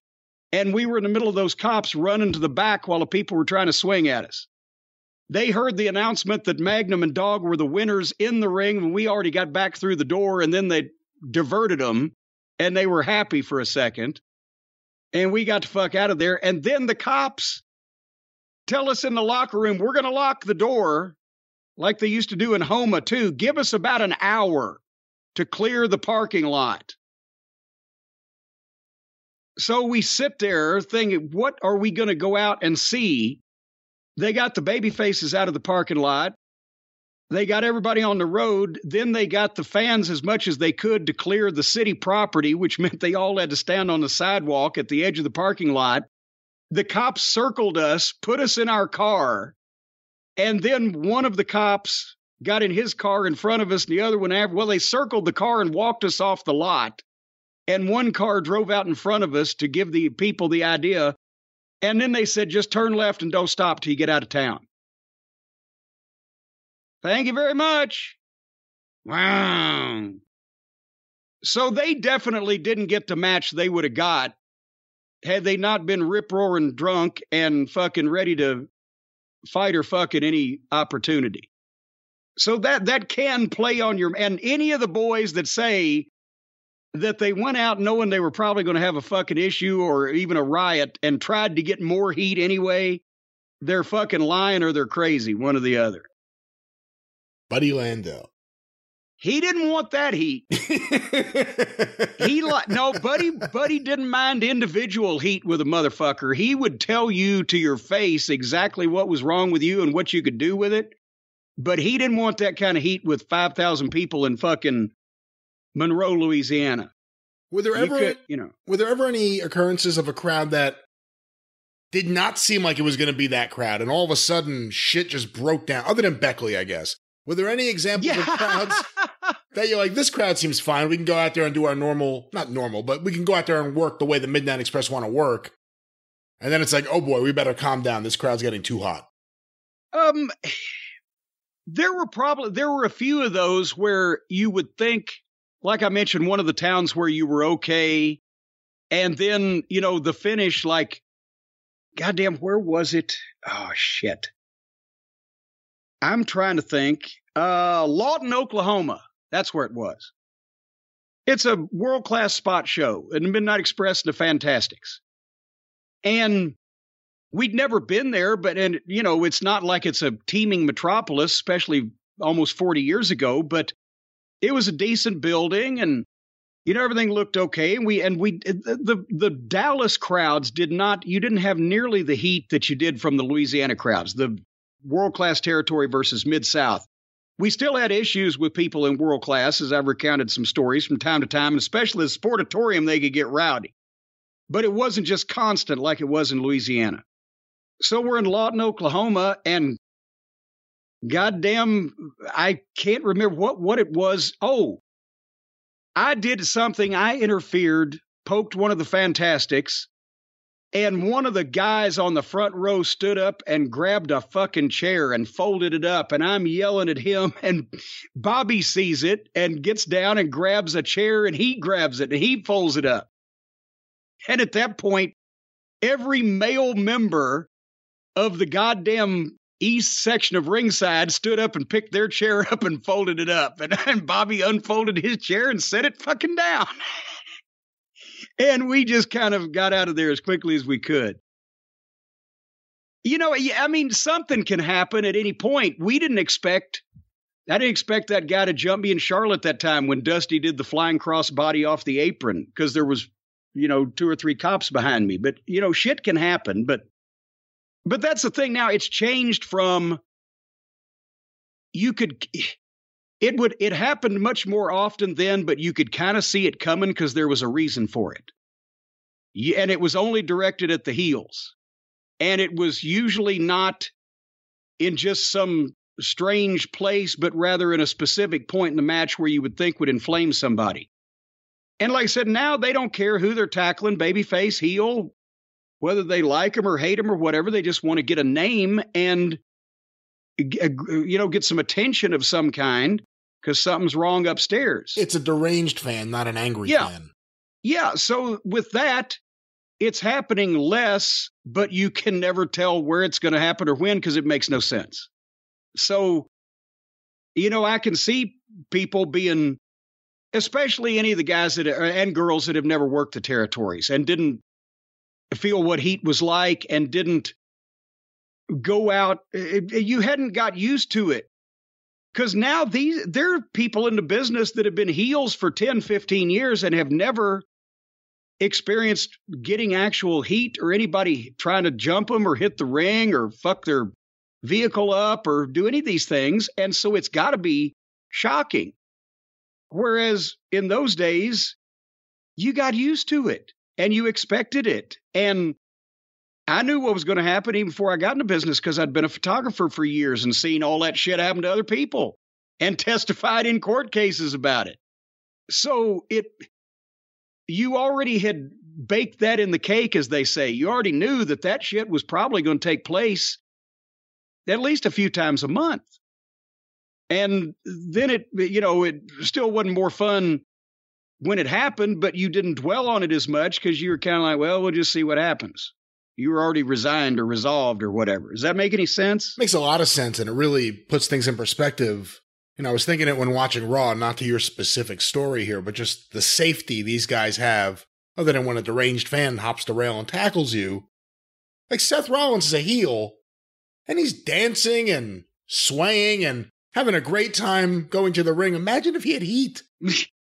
Well, I mean, they've got the big wide entrance and and the railings and et cetera, et cetera. But uh, what just still amazes me to this day. And they got that, and you're right, they've got that. And now we've seen enough examples that if you want to get over that rail, you got to be quick to really stop one of these people because they're going to go for it. Yeah, and and again, that was what led to more people being able to do it and get away with it in the old days. Was you've you were, I mean, people have, you've seen on Twitter that old picture of the Cobo Arena or the Olympic Auditorium with with no people, just the seating set up, where you had got these four foot wide aisles and and hundreds of people on all sides of you, and they're hidden, and they can do it under cover. And who's to say that the hand with the knife doesn't come out right to the ribs and and they're gone? And that's the way that shit happened. Then now there's more room, there's more railings, there's more space separating the ring, the aisleway and nobody's trying to attack anybody for a violent, angry reason. And you know the the parking. I mean, and it was still at independent shows. You know, you've still got tight quarters, but is anybody trying to make a name on an independent show? Nobody's seeing those. The people that are advertised on them, nobody knows they're there.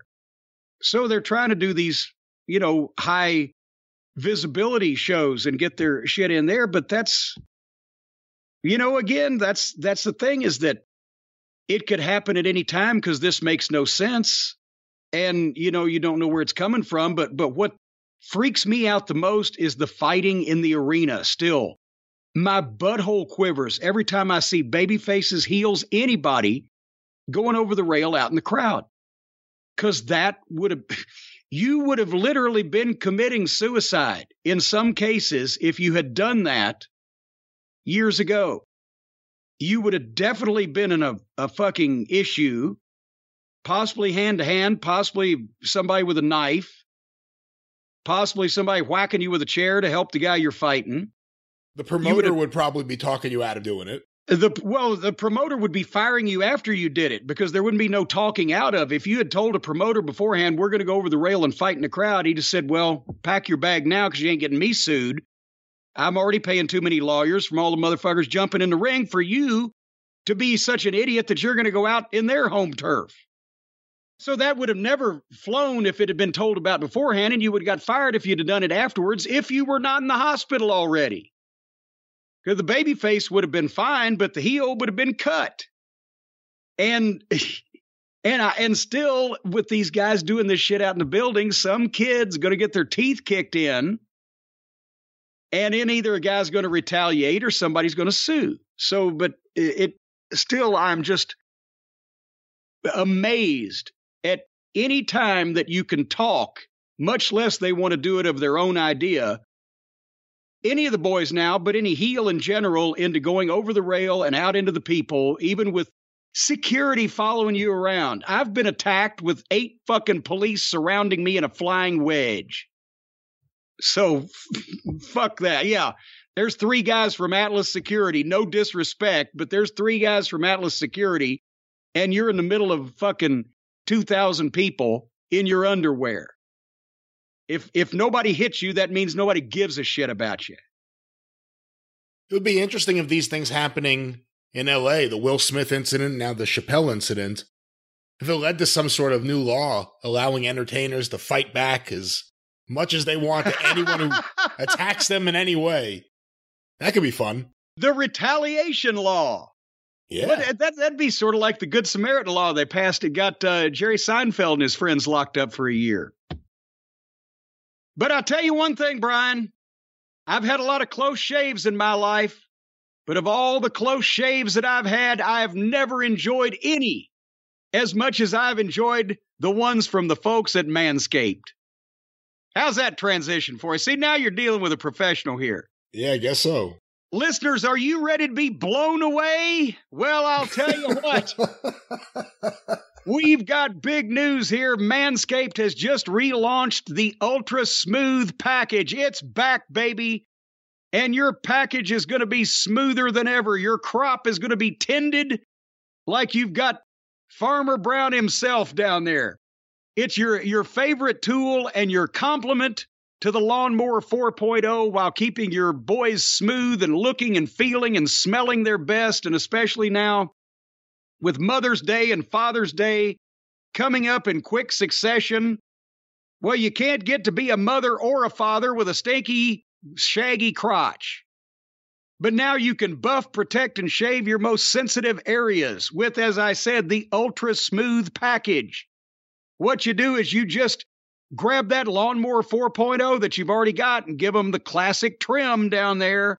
And then you take out the ultra smooth package and use the crop exfoliator infused with ingredients that can soothe, clear, and keep the skin on and around your groin. Oh, feeling refreshed. I'm so I always want to keep the skin on on my groin, and also the skin around it is something I'd like to like to keep a hold of it at all costs as well. But it can be feeling refreshed. See, that was they put the period in the wrong place. Right. The crop exfoliator can help reduce the risk of ingrown hairs also, because you don't want that to happen. When they grow the other way, well, they'll come out the back of your ass and they'll look shaggy. Then you've got the crop gel, where you can, it's a clear shaving gel just for the groinal area so you can see where you're shaving. You don't want to obscure your view down there. There's things that could be severed if you if you don't have a good clear view. And finally, the crop shaver, designed for shaving the groin area with confidence. You know, Brian, you always need confidence when you're shaving your nuts. Because I'm telling you, anything down there, you don't want the hand shaking. You don't want to be second guessing yourself. Things could happen. It could, my God, it could be a bloodbath. But these Three precision blades in the crop shaver include extra wide lubricating strips and a pivoting head. And we have talked about it many times, but you will not beat the pivoting head for your ultimate groin grooming experience or any groin experience that you want to have will be exacerbated and possibly masturbated with pivoting head all kinds of baited. The crop shaver's not your average razor. It's smaller and it's thicker. That's what they say about me. Wait, it's got a micro comb bar that allows for the best shave possible from any angle. You can stand on your head. You can stick a leg out the window. Whatever angle you get in, you'll get the best shave possible. And all three of these things the crop exfoliator, the crop gel, and the crop shaver are vegan cruelty free and sulfate free products. You will not get any sulfates in this razor. And, and apparently, if you cut somebody's throat with this razor, it's not considered cruel because it's cruelty free. You have to be a vegan to use this stuff. No, the products are vegan. You don't the have the products are vegan, and no one's going to be slicing anyone's throat with their Manscaped products. That's not how they're used, and not how we're going to encourage people to use them. Well, no, there's nothing in the manual about that at all. It's just optional. It's up to you. But I, I it go to go for ear to ear if you're going to do it, because anything less is is cruel. Folks, it's time to get up close and personal with the best tools for the job, the Ultra Smooth package from Manscaped. And right now, you can get 20% off and free shipping if you use the code DRIVE, D R I V E, at manscaped.com. 20% off and free shipping with the code DRIVE at manscaped.com for the ultra smooth package or anything else that you want to use from Manscaped to smooth out your, your fellas down there. Your balls are going to thank you, and mothers will thank you, and fathers will thank you. And how, if there's a Mother's Day and a Father's Day, why is there not a Children's Day? And would children care if you shave your crotch? That's a question for another time. No, that's not a question for any time. Well, then maybe they just don't care. Well, speaking of things stinking around the dinner table, do you think that there was a little hint of a smell of jealousy around the dinner table at the McMahon family household that Triple H has gotten all the attention lately, and poor Stephanie's been left out. So now, to in response to this, she got her own episode of Evil. Stephanie McMahon, WWE Evil, this past week on television that uh, I watched instead of NXT again. because again, they gave me nothing interesting to want to see. Brian, have you ever seen anybody like that production team try to stretch an hour out of a minute career in wrestling as they did with and, and basically tried to present her as one of the top heels in the history of the entire wrestling promotion. Well, to be fair, I, they had several experts also say that, like some radio guys and uh, Lita. So and what Dr. Phil was he on this one? I forgot. I think he was in there too. Was it? We got Dr. Phil for an afternoon. Let's ask him generic questions and plug it into the entire series. What the hell yes, does he, he He's always in the same place. He's always in the same place. So I think just yeah, let's mention a name and get him to say something. I I'm not knocking Stephanie when I say this that it was obvious that they were working as hard as they could to say everything five times because she didn't have an hour documentary career in wrestling, at least not in front of the camera.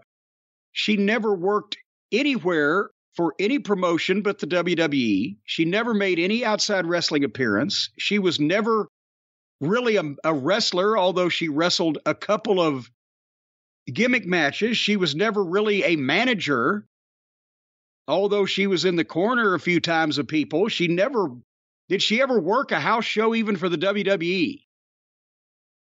Probably, probably a, when things were really, really hot, probably. Possibly. But she had a a spot that was created specifically because she was the daughter of the owner of the company. And this is I'm again, she's she's a very good promo. The McMahon genes, they, you know, they didn't get them from Linda, but Shane and Stephanie can both talk. And she presented herself as she was supposed to. A lot of other people couldn't have carried that off. But still, it it was what it was. The reason that she was involved was because of the evil McMahon empire and the interplay between them. If she was anybody else in the world, she wouldn't have the spot and it wouldn't have worked. And I mean, from the start of the show, they showed one picture of her with who was it? Somebody. It wasn't her dance tap dancing on Andre's palm, but she said, "Well, I grew up in our business." No, she didn't. I'm uh, again not knocking Stephanie. She wasn't like she was the daughter of anybody else in any territory. She was the daughter of Vince McMahon. The boys weren't calling her over to their knees in the locker room to tell her everything that was wrong or right with the wrestling business and where her dad was going right and where he was making mistakes and blah, blah, blah. If she grew up going to the matches at the garden or being around some of the boys at Vince's house, they were very deferential to her as the daughter of the boss. It's not like growing up in the locker room, one of the the offspring of one of the boys. Then you get the real scoop. She went to college, and I was still there when she came out of college. And they were they mentioned at the start of this program she was working as an intern at the TV studio, and that was the sum total of experience of any kind that she had in the business, and it's not her fault because she was in school before. But she goes from being an intern at the TV studio to probably one of the last ideas that Shitstain had, apparently, because this happened in the summer of 99. I just left come to OVW in Louisville. They show footage from a production meeting at some TV, because there was Kevin Dunn, there was Vince, there was the standard the crew of a production meeting at a pay per view or TV taping. And she was sitting there. They had started having her come into the meetings and Triple H too. And they tried to pass it off like that was when she was first hearing that she was going to be in an angle with The Undertaker and be carried out on the cross like she was a, a prawn in the game, as they say. Does anybody legitimately believe that Stephanie, the daughter of Vince McMahon, the owner of the company, first heard that she was going to be involved in this angle at the production meeting the day of the show? Brian, answer me that. I don't understand why they would believe that. Because apparently Stephanie said that. And uh, here was a another quote from Stephanie. I don't know if this was right at this moment, but she said that was the moment that my character realized. God damn, she didn't even have the nerve to go to the actor's studio before she became a thespian. So they go through the whole thing where Triple H stops the wedding that she was going to have to test because he revealed that he married her in Vegas and had the video while she was Cosby in the front seat. That he like it's possible to marry an unconscious person. Has anybody ever been introduced into the business in worse angles? The Undertaker cross and the fucking drugged wedding and the. Uh, I got to be honest, I never saw a lot of this stuff because I just moved to Louisville and I was watching as little WWF as I could at that point because I just got out of there and I was relieved. I would watch Raw most often on Monday nights because I was working writing Wednesday's OVW television.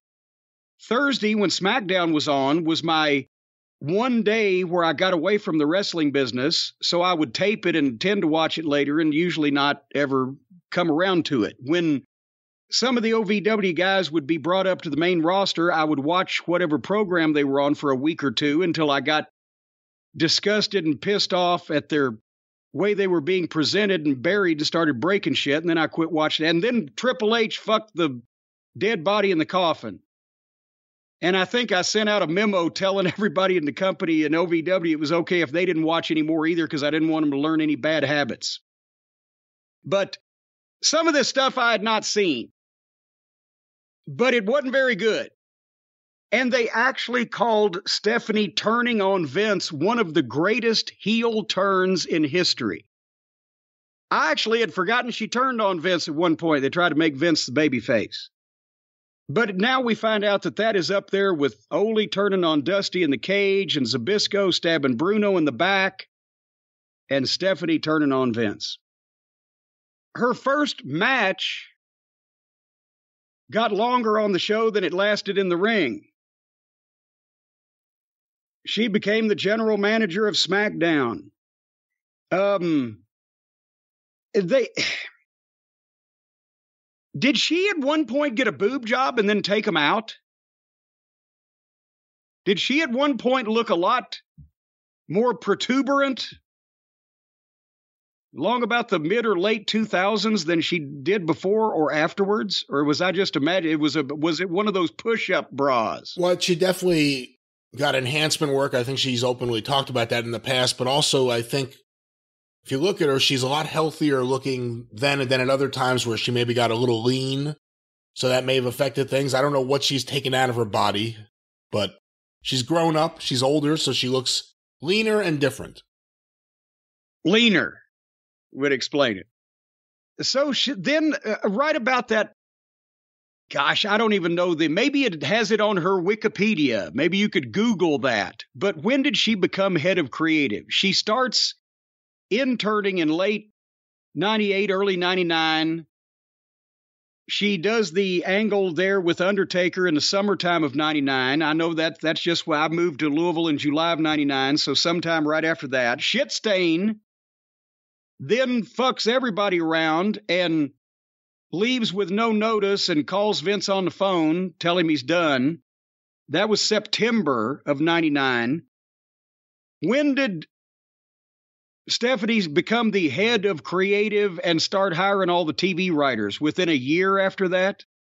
Pretty soon? I'm actually looking for uh, the exact time. I just I see a quote here that just says Stephanie McMahon is recalled being put in charge of the WWE creative team just two weeks after initially joining the group as a writer.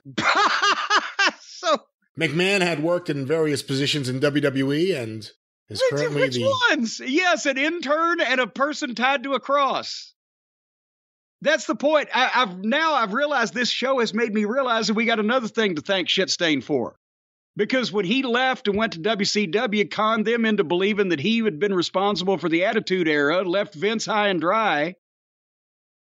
Vince brings in a member of the family, makes her head of creative, and they start hiring TV writers because now he can't trust the wrestling people. So inadvertently, like he does everything else, Shitstain is responsible for TV writers getting involved in wrestling. And they did not mention on this program that Stephanie became head of creative of the biggest wrestling promotion in the world with two weeks' experience on the creative team and two years tops experience as an intern slash person strapped to a cross slash boss's daughter. So everybody praising a strong woman in a position of power, let's be honest. No other woman in the world would have got this job because there wasn't a spot like that unless it was Vince's daughter. She did a good job of what she did, but are we expected to believe that Stephanie McMahon is one of the greatest on camera personalities in the history of wrestling? I'm sorry. And one hour of her being put over, catered to, and doing her best Vince imitation with the characters and everything, it was long and re- repetitious. And was there anything about this that drew money, or was it just a lot of TV moments with the family? No, this was horrible. And the other thing was it went into kayfabe and it stayed in kayfabe. It was kind of telling her story, and again, in the bullshit McMahon fashion. I grew up around wrestling. I was in the locker room. I give them credit for not including Andre the Giant being her best friend in the story here. But we saw the picture. I bet that just left the, the cutting room floor. And then all of a sudden she's on TV, and then all of a sudden that's the real person. The character does this, she does this, she does this. They never talk about the real person or anything she ever does behind the scenes ever again. That's the real interesting special. Well, I, I wish they'd kayfabe more on the guys that actually matter. But they they tell them uh, they tell every secret in the world, but this they try to blur the lines of reality somehow. After after Stephanie was already talking about her character realized, go ahead. If you watch this, it reveals why WWE lost so much audience.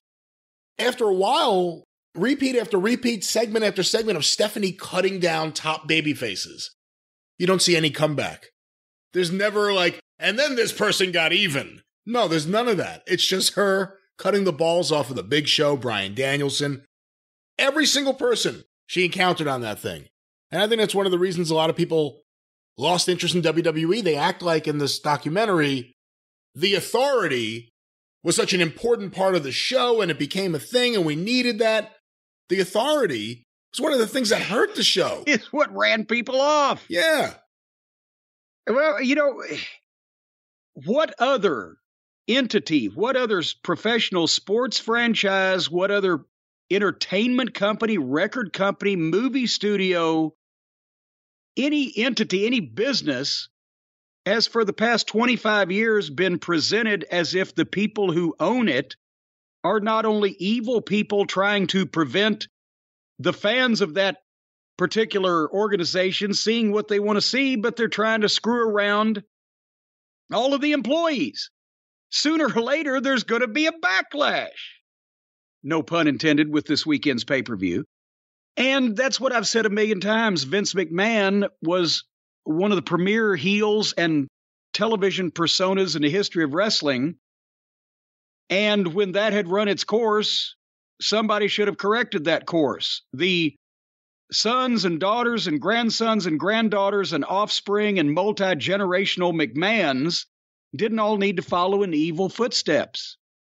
Then it turned people against the promotion itself, which is why that suddenly AEW three years ago became the biggest crowdfunding project in the history of wrestling, where all the people started buying tickets even if they couldn't go to the show because they wanted to take up for the wrestlers that had been screwed around by the evil McMahons. So the McMahon family created the demand and fulfillment of their own competition by disgruntling the people that have been watching them for years by giving them shit and trying to make them like it.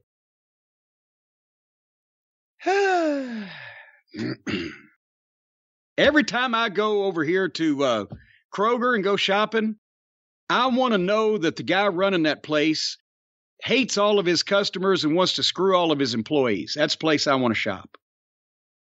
That was the thing. It went into kayfabe, and then they pretended like the authority era was some golden period as opposed to the period where they ran people off, where the show became unwatchable. And WWE has never addressed their role in what independent wrestling is now, which is less about being an independent wrestling promotion and more like up yours to WWE. Yeah. let let the people that are most devoted to wrestling want to band together and support anything besides the biggest wrestling company. Hmm, but you know what? At least on the other channel, on one of the big networks, we have a a highly rated program about a wrestler, and we actually even see him wrestling sometimes. It's just that it's not a wrestling show. But more people are watching that than any of the wrestling shows. As a matter of fact, I heard Young Rock is NBC's highest rated comedy. And that both shows you how little appeal that wrestling has these days that shows about the childhood of a famous wrestler get better ratings than wrestling shows and it shows you how fucking far the networks have fallen that this is now i love lucy mash seinfeld young rock which isn't funny at all and is not entertaining at all it's a horrible show actually this one was funny this last week it was fucking hilarious. There's a reason they've chased people off to cable. It's because network comedy is the lamest shit. And if they call this a comedy, I don't know what it is. It's not really a drama. It's not really a comedy, but it's pure suck. A and dramedy. it's an awful show. A dramedy. That's what they call the things they can't figure out what they're doing, and they try to make them everything. But this this episode this week was hilarious. You just had to. You didn't even have to turn the sound up because I'll just this episode covered his first match in Corpus Christi, Texas. I was there. So on this one I can speak firsthand. Colt Cabana played Steve Lombardi, the Brooklyn Brawler. And he actually didn't look too far off from what Lombardi looked like back in those days. So that, believe it or not, Colt Cabana was the star of this show. He was the best actor and looked the most like the person he was portraying. And that was the last time we're going to see Colt Cabana on TV for the rest of the year. Well, because he's the Brooklyn Brawler, and I don't think Brawler figures into too much more. Well, also because it's the first time we've seen Colt Cabana on TV all year. Does anyone use him on TV? oh, you mean the other TV show? No, I think he just he gets Tony's check, but I don't think he needs to show up anymore or anything. But anyway, that's where the the string of of winners ended. Brian, you got to go back just to see the facsimiles that they came up with for everybody. Now, first of all, the brawler picked Rock up at the airport, which he did, and he was his opponent that night also, which he was. And they get to the building, and I don't know, I don't know what building they shot, but it wasn't the old Coliseum of Corpus Christi because I, have worked that building for World Class. I worked that building for Crockett. That was the Clash of Champions where Mascaras worked with Cactus Jack. Um, and I was there on this particular night, and that wasn't the old Corpus Christi Coliseum. And they said, "Oh, it's sold out. Fifteen thousand fans for Rock's. You know, Rock's first match. The whole story was he was nervous because the first match ever in front of people on a WWF show in front of fifteen thousand people. It was sold out that night, but the old Coliseum Corpus Christi only seated about 6,000, give or take. So that's what it was. And I got to be honest with you, I always liked working that building and working Corpus Christi because it's a fucking pain in the ass to get there. Even if you live in Dallas, it's almost 500 miles to Corpus Christi. You got to fly from almost anywhere. But once you get there, it's beautiful. It's on the ocean. Not only is the Coliseum right across the street from the ocean, but also like four blocks down was the Holiday Inn. All the boys stayed. They had incredible room service with seafood. And, and once you got there, you could like relax and have a nice, decent meal, a nice room. All the girls knew where the hotel was, and you're just four blocks down from the building. So that was good. Back to Rock's first night. Michael Hayes I swear to God, I, I, wish we had a Stephen P. New spot because this would call for it. Michael Hayes, if he still had the gumption of a free bird, would either sue or physically attack the motherfucker that they claimed was him. Not only was he eh, using a horribly exaggerated Southern accent, something that it, I mean, it was more South Carolina than Pensacola, but it's something that somebody without a Southern accent would make up as a Southern accent. And he was five foot six. He just looked like some little short, dumpy fuck. And and they called him Michael Hayes. The Iron Sheik came in. I don't know who he is, but he was dressed better than the real one. He had a beautiful, spotless, immaculate suit and all this jewelry. the real Sheik would come in with that shit that had been down the road for a year or two. Steve Austin is played by Luke Hawx. You've heard of him. He's a guy in Louisiana that also does stunt work in the movies, and he's a wrestler. And I gotta, I gotta give him something. He looks absolutely nothing like Steve Austin did or does, but he talked just like him. He put the work in. Sounded, if you closed your eyes, you could hear Austin's cadence. Triple H. You've had to have seen a picture of the Triple H. They put it out on Twitter. I saw a picture of like a locker room scene with various people. There were a few I couldn't figure out who the hell they were. Yeah. Well, Triple H looked like a cover of a crossover magazine where Blue Boy met Fox Hunting Weekly. And I started to realize then why the guy they got to uh, as Mick Foley, he didn't look too bad because between the long hair and the mask, you can't really see him, right? Because he was mankind then. Um, the Undertaker looked like one of those United Kingdom tribute tour ripoff poster Undertakers, right? Like he's fucking six two and emaciated, but he's got long hair and a hat. And it, Bruce Pritchard was a character on the show at gorilla position, and they didn't even try. They just hired some fucking guy and called him Bruce Pritchard. Not even anything remotely looking like him, same color hair, any kind of dress, manner of speed. They just found some guy doing valet parking, said, You're Bruce Pritchard. You see that WWE evil thing? Bruce Pritchard looks like Calvert DeForest lately. Well, he Larry guy, Bud Melman.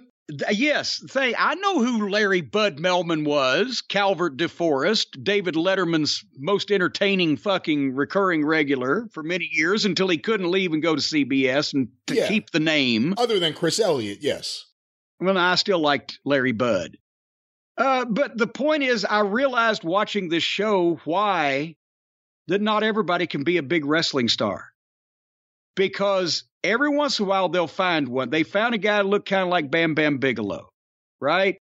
And the guy that they've got playing young rock around the era of his first match ain't too far off.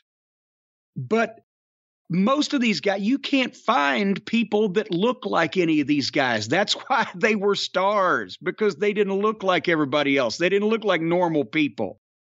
And it's it's just so awkward recreating that. Not only just, I mean, this is not just because I know these people in real life, as they say. This is because everybody knows what these people look like that are watching this show. And it's got to be what the fuck? It, it takes your mind off the the story they're trying to tell you when you're sitting there going, "That's not Triple H." This guy's head was the size of Triple H's nose. In other words, he had a normal sized human head. Oh, I thought you meant he had a big head. No, he had a normal. The whole head was as big as Triple H's nose. Oh, Triple H's head is as big as this whole guy. And then the only thing about the the actual match is they presented it as if the people were just hostile to to Rock and didn't care and we're sitting there and then suddenly because he sold brawler's chin lock and got him into it then they cheered him for his comeback. It this was not the people who knew knew. We knew he was going to be something i i was impressed by this but then the time that i called vince on the phone and said hey he's going to be your champion in 5 years was after the first time after this that i saw him work out with Dr. Tom and some of the other guys in the at the studio when we could talk and I could see a little more, uh, you know, but we knew that he had the size and the athletic ability and the genealogy, and he did a good job here. He was very advanced for a guy who had never had a match in front of people. But it was a regular dark match in Corpus Christi, Texas. It was babyface versus heel. The people booed the Brooklyn Brawler and they cheered the guy that was wrestling the Brooklyn Brawler. Not like Steve Austin or The Rock, but they cheered him like a like they cheered all the baby faces back then that were wrestling the heels. And because it was the first match of the night, it's not like they had been worn the fuck out. So the match was fine. It wasn't earth shaking. You could see that he was special or going to be special, but there wasn't some aha moment where the people suddenly went from we don't want to see you at all to tearing the house down. It was nice cheers. But that was the episode of Young Young Rock this week. Aren't you sorry you missed it? Like I said, there's a reason why people don't watch network TV anymore. There's a reason why kids don't watch TV at all. There's nothing to watch. If there was a show that was hip that captured an audience, there'd be some buzz about it. There's never any buzz about Young Rock. It's a terrible show. It's lame. It's not funny. It's not entertaining historically inaccurate in miraculous ways at times. Just a waste of time. Okay, maybe you might know this because there's one. There was one hilarious thing that would actually probably only be hilarious to me, you, and possibly the listeners of this program. There's Rock sitting down talking to Austin, and they had their initial meeting and conversation, and somehow I can't remember, but somehow it comes up whatever somebody else was wearing, the outfit, the gimmick, outlandish, whatever. And Austin said, You think that's bad? Look at that guy. And then they pan over, and there's Mantaur with the bison head on, trying to figure out how to get in the door. And he can't get in the door. He's trying to turn sideways, bonk. And He's trying to turn this way, bonk. And he's trying to bend over, bonk. And that was, to me, that was kind of funny. But the only problem I'm thinking is in February of 96, was Mantaur still even there? Or did they just decide to put that in as a sight gag? In February of 96 for the dark match. I don't remember if he was still there or not. Well, in February 96, that's when Rock had his dark match in Corpus Christi. I believe it was February, wasn't it? But Mantaur, because I was not on the creative team that infamous night that I managed Mantaur, because I didn't know about it until 30 minutes beforehand, and Bruce was ribbing me. Probably see if I'd walk out or go along with it. I should have walked out. It saved me a lot of grief later in life. But that was in 95. And Mantaur didn't last that long. How long did Mantaur last? I don't know.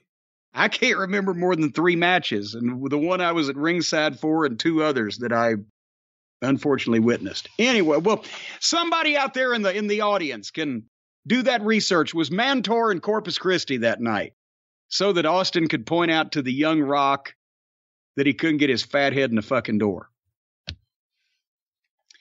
What else we got? Young Rock. I think you've made your feelings on Young Rock abundantly clear. And I, the problem is the name Rock. You've got Man Mountain Rock, you got Kid Rock, you got Young Rock. You know the big star when it comes to the rock family, don't you? You even got the Rock and Roll Express, but I'm talking the big name, the big name Brian and the Rock family. You talking about rockauto.com? Well, I was thinking you might say Danny Garcia, and then I'd say, no, it's rockauto.com, but you beat me to it. So that's what I'll say. I go to rockauto.com all the time to see pictures of The Rock giving auto to people. Giving auto to people? Giving Is that like auto. giving head to people? That's what I call it now. The Rock gives auto. He gives he gives good auto. downtown Bruno gets auto. Haku gets auto. Whenever there's a cameraman, there's a car to be given out. Well, but now is it which comes first, the chicken or the egg? Is the cameraman there to record the the truck being given out, or is the truck there just for the cameraman? I feel like The Rock's kind of like a Dallas Page with a budget. He always has a camera guy ready to go and film something. Hey, mom, come here. I got a truck. And she said, Wait, let me fix my hair. Anyway, folks, if you'd like a car or truck that runs and you have one that doesn't or is about to peter out, and after all, it's always better to peter in than peter out, well, you got to go to rockauto.com to get the lowest prices on the latest parts from the newest models And that's what rockauto.com does. Why would you choose to spend 30%, 50%, 100%, or more for the exact same auto parts at a chain store or new car dealership than you will at rockauto.com? Why would you do that? Because you're a blithering fucking simpleton. That's why. That's the only reason I can come up with. Because normal people would choose to pay less for the same part. And that's what you're going to get here at rockauto.com. They've got everything for your car, truck, boat, plane, train, sled, or other motorized conveyance. Don't even get me started on the tricycles, the unicycles, the bicycles, and all the other cycles that they've got. Your monthly cycle. They've got parts that will fit everything, even in such a constricted location as that. Folks, whether it's for your classic car or your daily driver, You'll get everything you need in a few easy clicks. It will be delivered to your door because the rockauto.com catalog is unique and remarkably easy to navigate. You just sit right down on that catalog, you put up the sail, you start the engine, and you navigate that thing right through the treacherous waters of crooked auto parts dealers onto the island of accomplishment after you've got your part and you put it in and your car didn't blow up and it runs, try not to run over anybody or potentially run off the road and need more parts. I don't know where I'm going with this, so I'll go back to rockauto.com. All the parts your car will ever need at reliably low prices and an amazing selection. Write JCE in their How Did You Hear About Us box on their aforementioned website, and they will know that we sent you and then we will be suitably rewarded. You will get nothing. That's JCE in the How Did You Hear About Us box. RockAuto.com. All the parts your car will ever need. Rock Auto. Boop. Dot com. Dot com. What was the Well, they don't say it all the time. It's on the commercial. All the parts your car will ever need. Rock Auto. Boop. Dot com. Well, there's a dot com on there, but you don't have to sing it every single time. I like my commercial singing. All right. All righty. What else we got here? Did we watch Raw this week? Did you watch Raw? you know, I did one of my fast forward watches where I tried to catch the main things and There were no main things. there's like a commercial break every time there's a commercial break. And then they come back and they send someone to the ring. And by the time they get to the ring, there's another commercial break, a review package. For no good reason, another review package and then another commercial. Not even in, involving people that are in the ring or currently making their way to the ring. Yeah. They'll come back from a commercial. You'll go, well, Where's George? George was almost to the ring. They're talking about Bill, John, and Ted. And then George is in the ring. Such a weird show. It really is. the the sad thing is they painstakingly go to a lot of trouble to format it like that. So they do that on purpose. It's it's like you can understand somebody driving too fast, slick conditions, slides off the road, ends up wrapped around a tree. That happens in the twinkling of an eye, and you didn't really try to. It just ended up that way. But no, they work at this. So this was May 2nd. And I have actually I have some notes in my in my uh, observations here that will bear out what you said. But the first segment was a package on the interaction between the Bloodline and RK Bro and Drew McIntyre from last week, because that's apparently the six man tag main event that we are being uh, exposed to this weekend on the pay per view. Instead of that unification match we were going to get. Yeah, well, and I guess they had to s- kick it up a notch, spice it up a little. But then here comes Roman Reigns, Paul Heyman, and the Usos. Never going to argue about that. But it was seven minutes into the show before Paul Heyman spoke his first word. We got a package, we got an entrance in seven minutes. And then he gives Roman Reigns the big introduction. And Paul hands the microphone to Reigns and he asks the people to acknowledge him. And as soon as he does that, RK Bro appear in the ring out of nowhere and hit stereo RKOs on each one of the Usos. And each one of the Usos just takes a bump and rolls out and completely fucking disappears. It's like they went under the ring. I try to find these people.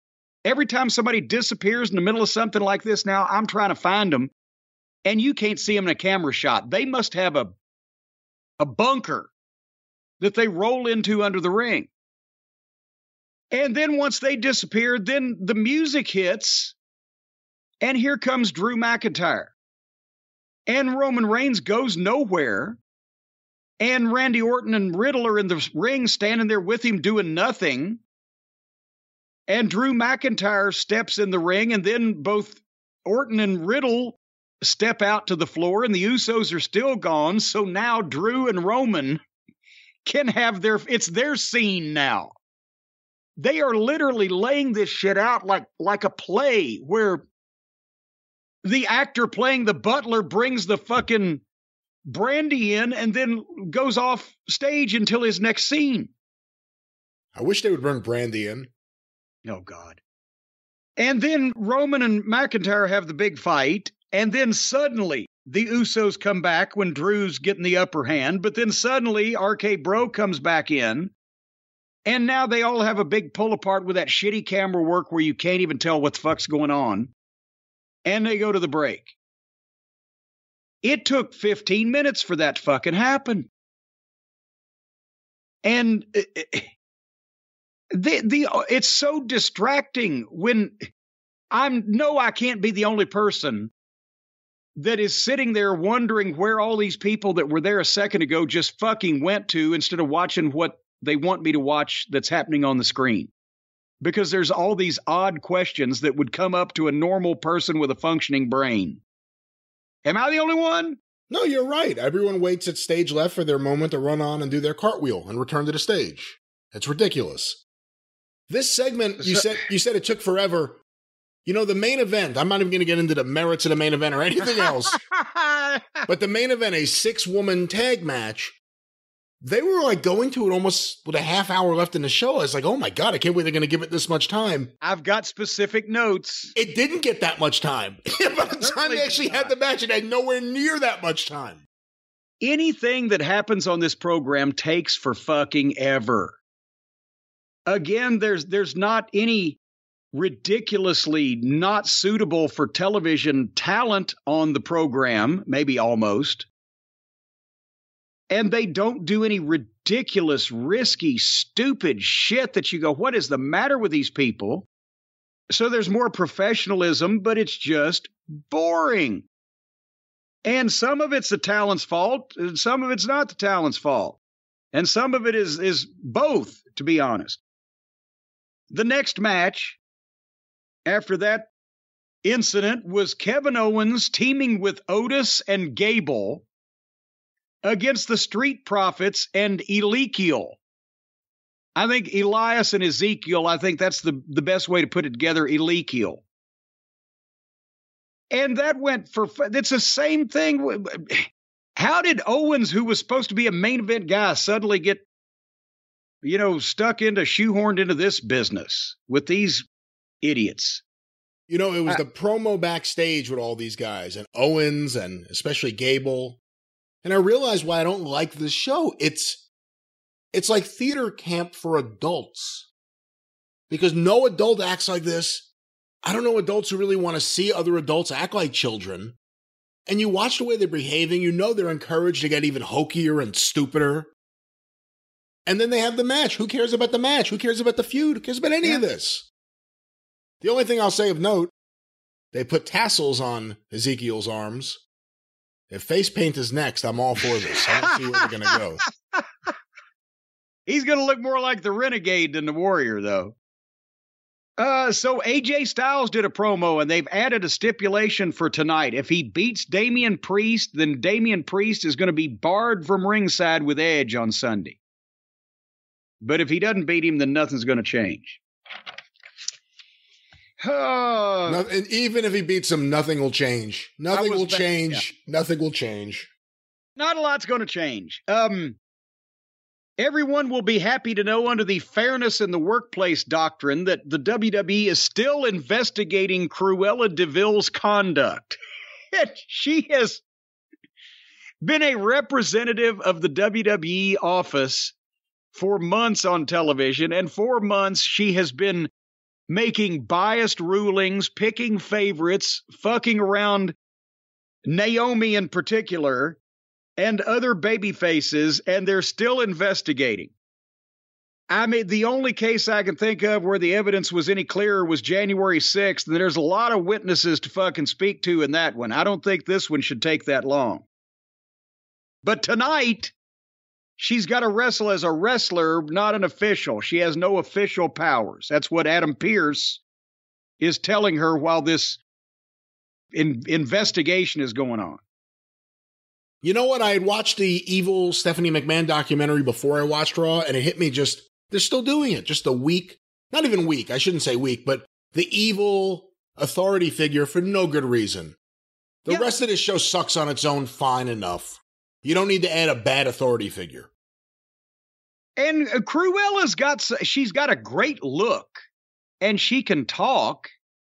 I haven't seen anything that makes me think that her wrestling is equal to Mildred Burke's, but you know, but this is just nobody cares because it's just obviously fake. Because this would not transpire like this. Beer Mahaan claimed another victim. They actually interviewed his opponent, Bert Hansen from Greensboro, who used to work down the street at a barbecue place. And tonight his dream comes true. But unfortunately, our nightmares came true as well. We had to see Beer Mahaan again. And then we get to the meat of the matter a blackout, and here comes the House of Edge. And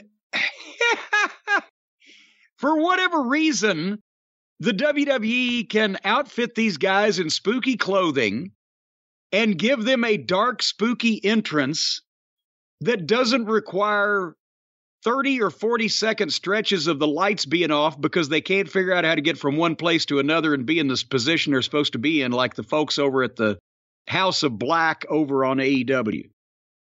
So they got to be pissed. Malakai Black has to be pissed off. He's got the fucking other numbnuts and some reject named Buddy and his group, and they've been stinking the joint out with every single spooky thing they try to do, and nobody gives a shit. And it's believe me, when we get to AEW, the the death, the last rites were given to the House of Black this past Wednesday night. And here comes Edge and Damian Priest, and they're doing it just fine.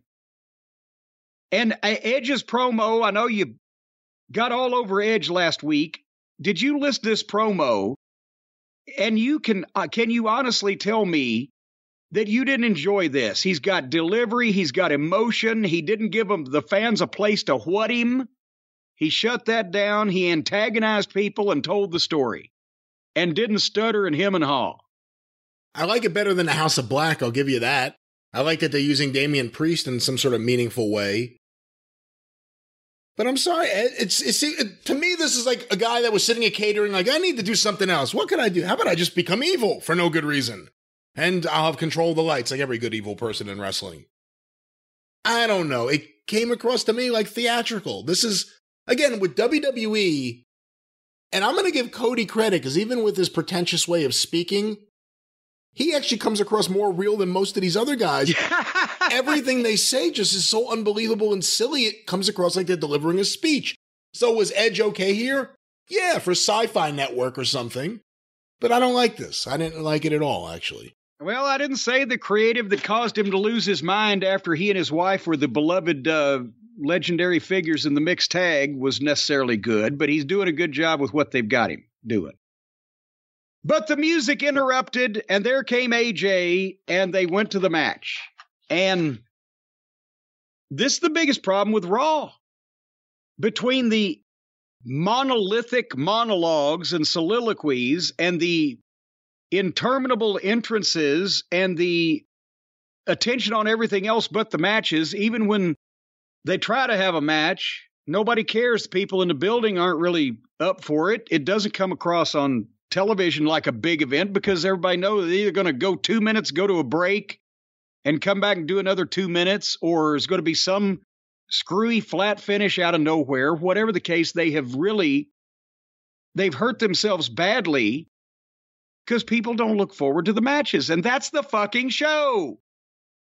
And even the breaks, they go to the breaks. It's not like they say, "Oh my god, this action's amazing. Stay tuned. Don't go anywhere. We'll be right back." It's like Yeah, a weird, no. like, "Oh my god," and he's on the floor. And th- they Yeah. just cut. They went to commercial. What and then that? they fade to black, and you think, is the show over? If you don't have a clock, you're like, it's fucking 11 o'clock. I don't know. Anyway, the, it, this match, they had a fight at first. They kept it moving. It was nothing great. They took a kind of a weird bump over the top, and AJ did a dive, and they fought on floor and went to the break. And then they came back and had, and that's why I'm wondering: is it the WWE presentation? Is it a style clash between these two guys? It didn't come together. And watching AEW and WWE back to back, also the WWE ring is so muffled, so quiet, diminishes all the bumps. You don't hear guys running. That's a Kevin Dunn from his lips to mine. The ring's too loud. You fucking little rodent. Anyway, it didn't come together. it wouldn't matter how loud the ring was. They're going to still pipe in as much noise as they want. Well, but it's all the wrong noise. Um, it got better towards the finish, but then they had a lousy finish. Edge distracted AJ, but he still rolled Priest up one, two, three. So what? And then the heels jumped in and got a little heat on him, and threw two chairs in like they were going to go for his arm. And here comes Balor and his music, and he made the save. And they left, no contact. But that was a match. Um, Miz TV, is that on every single fucking week? I didn't think so, but since you had us watching Raw, it seems like it's on every single week. Every week, Miz TV, and it takes him forever to even get his guest out. And in this case, it was Mustafa Ali. And I've made a note that I would rather watch Judge Judy interview Tim Horner and started fast forwarding, but then I see Austin Theory. So, okay, let's see what. And Austin basically. he offered Mustafa Ali a championship contenders match because Vince won't let him say non title match.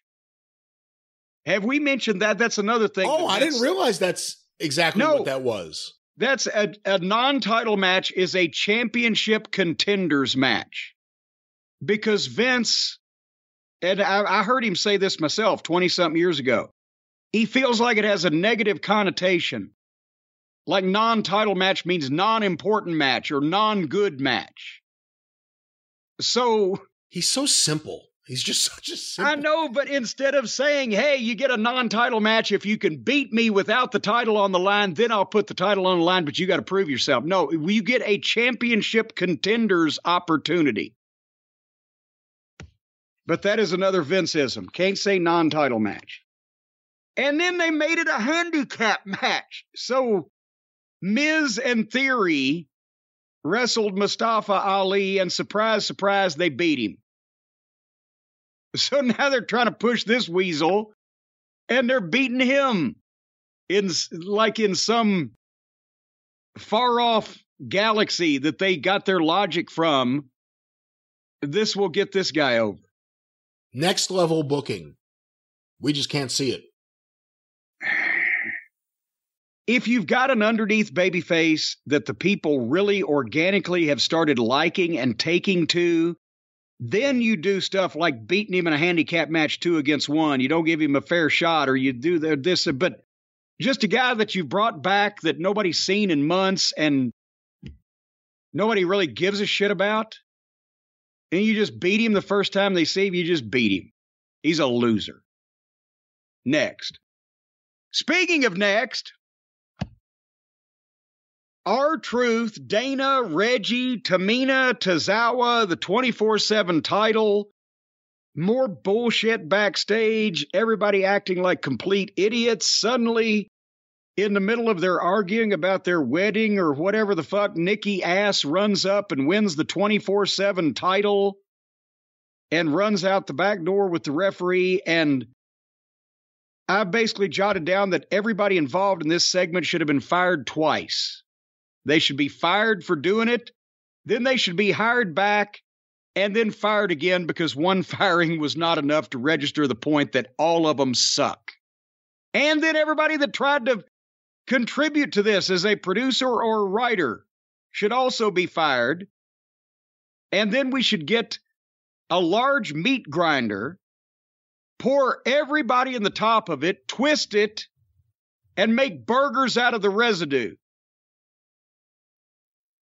Otherwise than that, I didn't like it much. All right, another brick in the wall.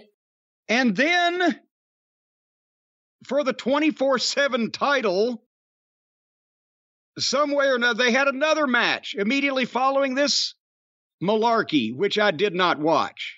Because at that point, I wrote, How the fuck are 2 million people watching this show? Are they the bots? Are there really 2 million functioning, living, breathing human beings with thoughts and dreams and aspirations like the rest of us in this little small hick town? Are they really watching this show? And if so, why? I know why we're watching it, and it's tough to make it through. So the question is, how many people are really watching it? And the other thing is, I can't imagine how many people can make it through all three hours of this crap. It's a long show. It feels much longer than three hours. We're not done yet. Um, Seth Rollins came to the ring, dancing and prancing and romancing. I'm I'm thinking now, do they just run the same show every week? I would, except for Seth's outfits being completely different colors. I can't really tell the difference.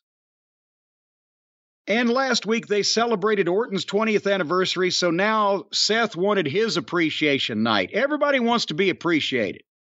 Jericho wants to be appreciated. Seth wants to be appreciated. I'd appreciate it if they'd stop appreciating everybody. So he stood in the spotlight. He let the fans ooh at him.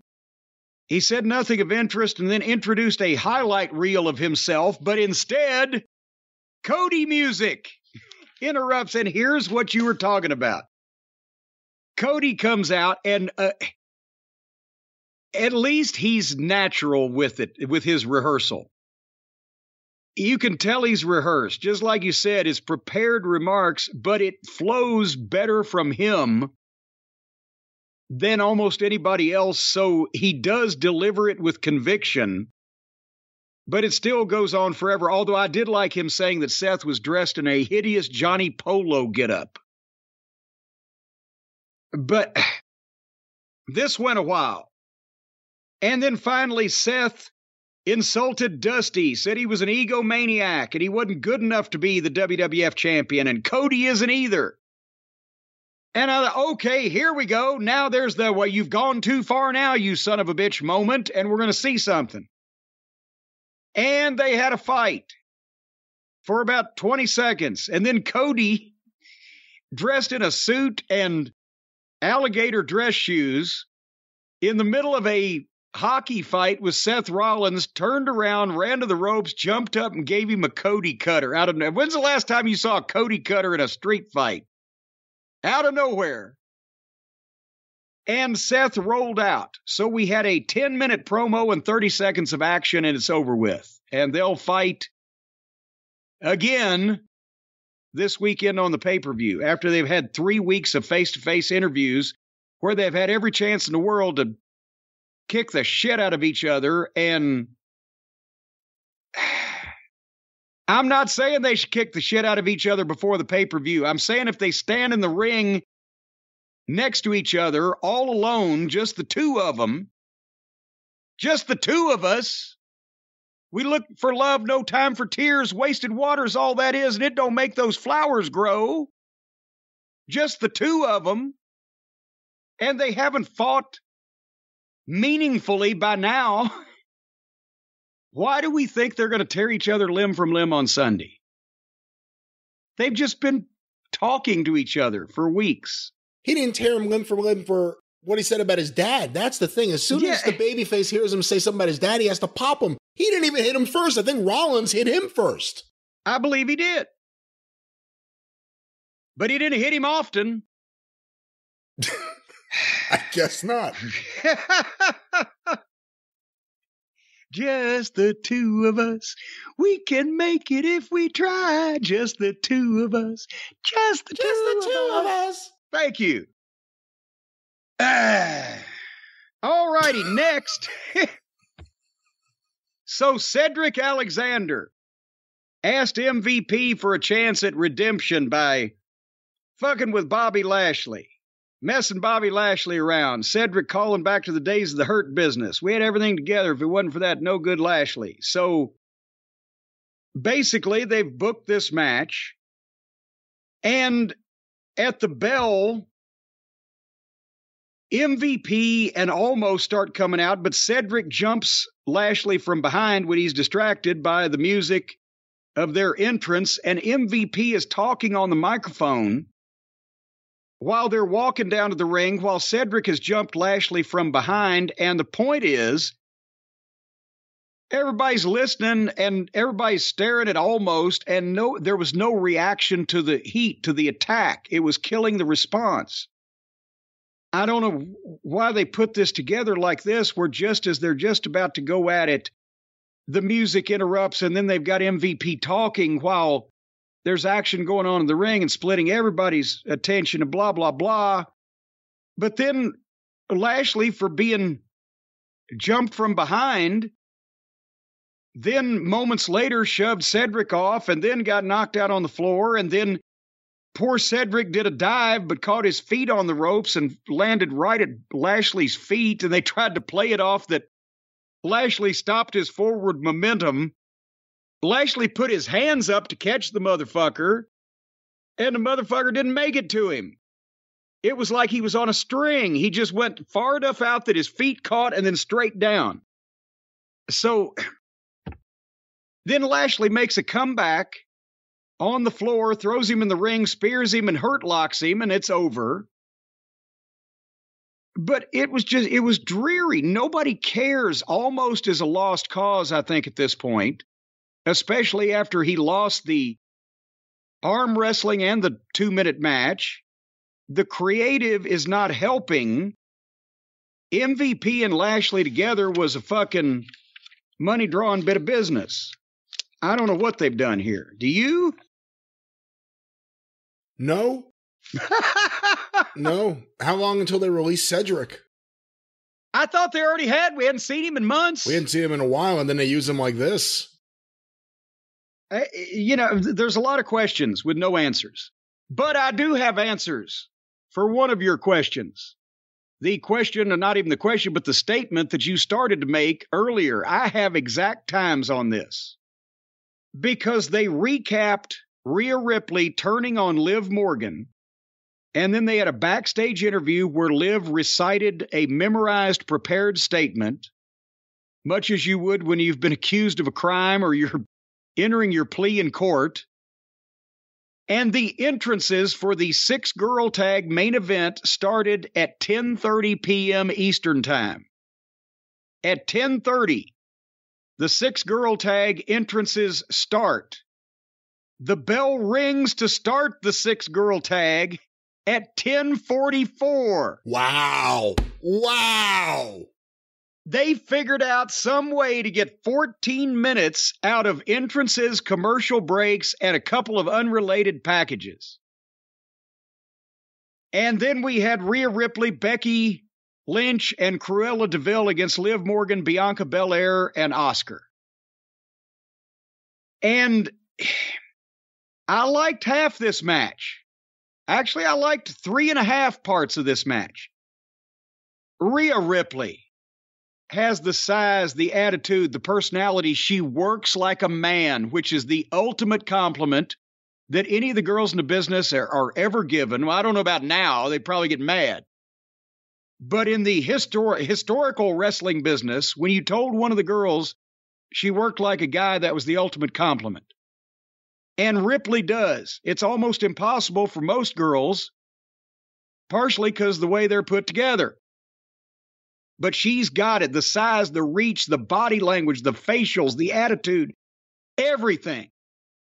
Bianca Belair is much better than she should be for her level of experience because she's not been in the business that long. And now that I've seen her a couple times against some of the few other really talented women, I'm a fan of Bianca Belair, except for the she'd be happy going to a her fucking dog's funeral. That's the only complaint I got. I wish she would skip and happy a little less in certain situations. Becky Lynch, like you said, is a star. She can work, she can talk. She's a heel, she's a personality. Cruella, I mentioned, has a great look. Jury is out on her work, so I like half of her. Liv and Oscar cluttered this fucking thing up for me. Just so you know. Well, I know But your it- problems with Oscar because you've gone into them in the past. What was the problem specifically with Liv Morgan here in this match? I don't- she just, she's small. She's obviously she can't talk because she just does the memorized shit. She looks like one of those girls that's too purty and too small. And I don't buy her at the level I do the other girls because she doesn't convince me. And you know, she looks like the kind of the lingerie models that Johnny Ace was trying to hire. But and Oscar, I mean, he- uh, let's face it. I mean, come on. I'm racist because I don't like outlaw mud show indie Japanese talent that can't wrestle. But yet, a major publicly traded corporation is making that girl act like that on television, and that's not racist? Bullshit. Just so everybody's clear. But in this match, the people cared. The work didn't suck. There are some stars in it. And even what we saw was the best match of the show. And Rhea and Bianca were good together. I'd like to see a singles match. Pretty much otherwise than that, the Oscar especially screaming and there was some sloppiness with Liv and Oscar and Cruella, and then at the finish, everybody did anything to every did anything. Everybody did everything to everybody, and then everybody disappeared and went to the bunker under the ring again, except for Deville and Liv Morgan, and they did some stuff, and then Bianca distracted Cruella, and Liv beat her. And that was the end of that. And by the way, did your I saw the one, the finish, the literal exact moment that the finish happened and my DVR froze. Were they about to go over time or what happened afterwards? Did you see Oh, I'm not that? sure. No, I don't remember. Uh, Yeah, yeah. I actually thought Sonya Deville was the one who seemed offbeat with everyone else. I apologize for any noise. They're doing some construction here in the house. But I What is that? A jackhammer? It's not a jackhammer, but what I was saying is A genetic jackhammer? You got four kids. I thought it was Sonya Deville that was the problem in the match more than Liv Morgan or Asuka.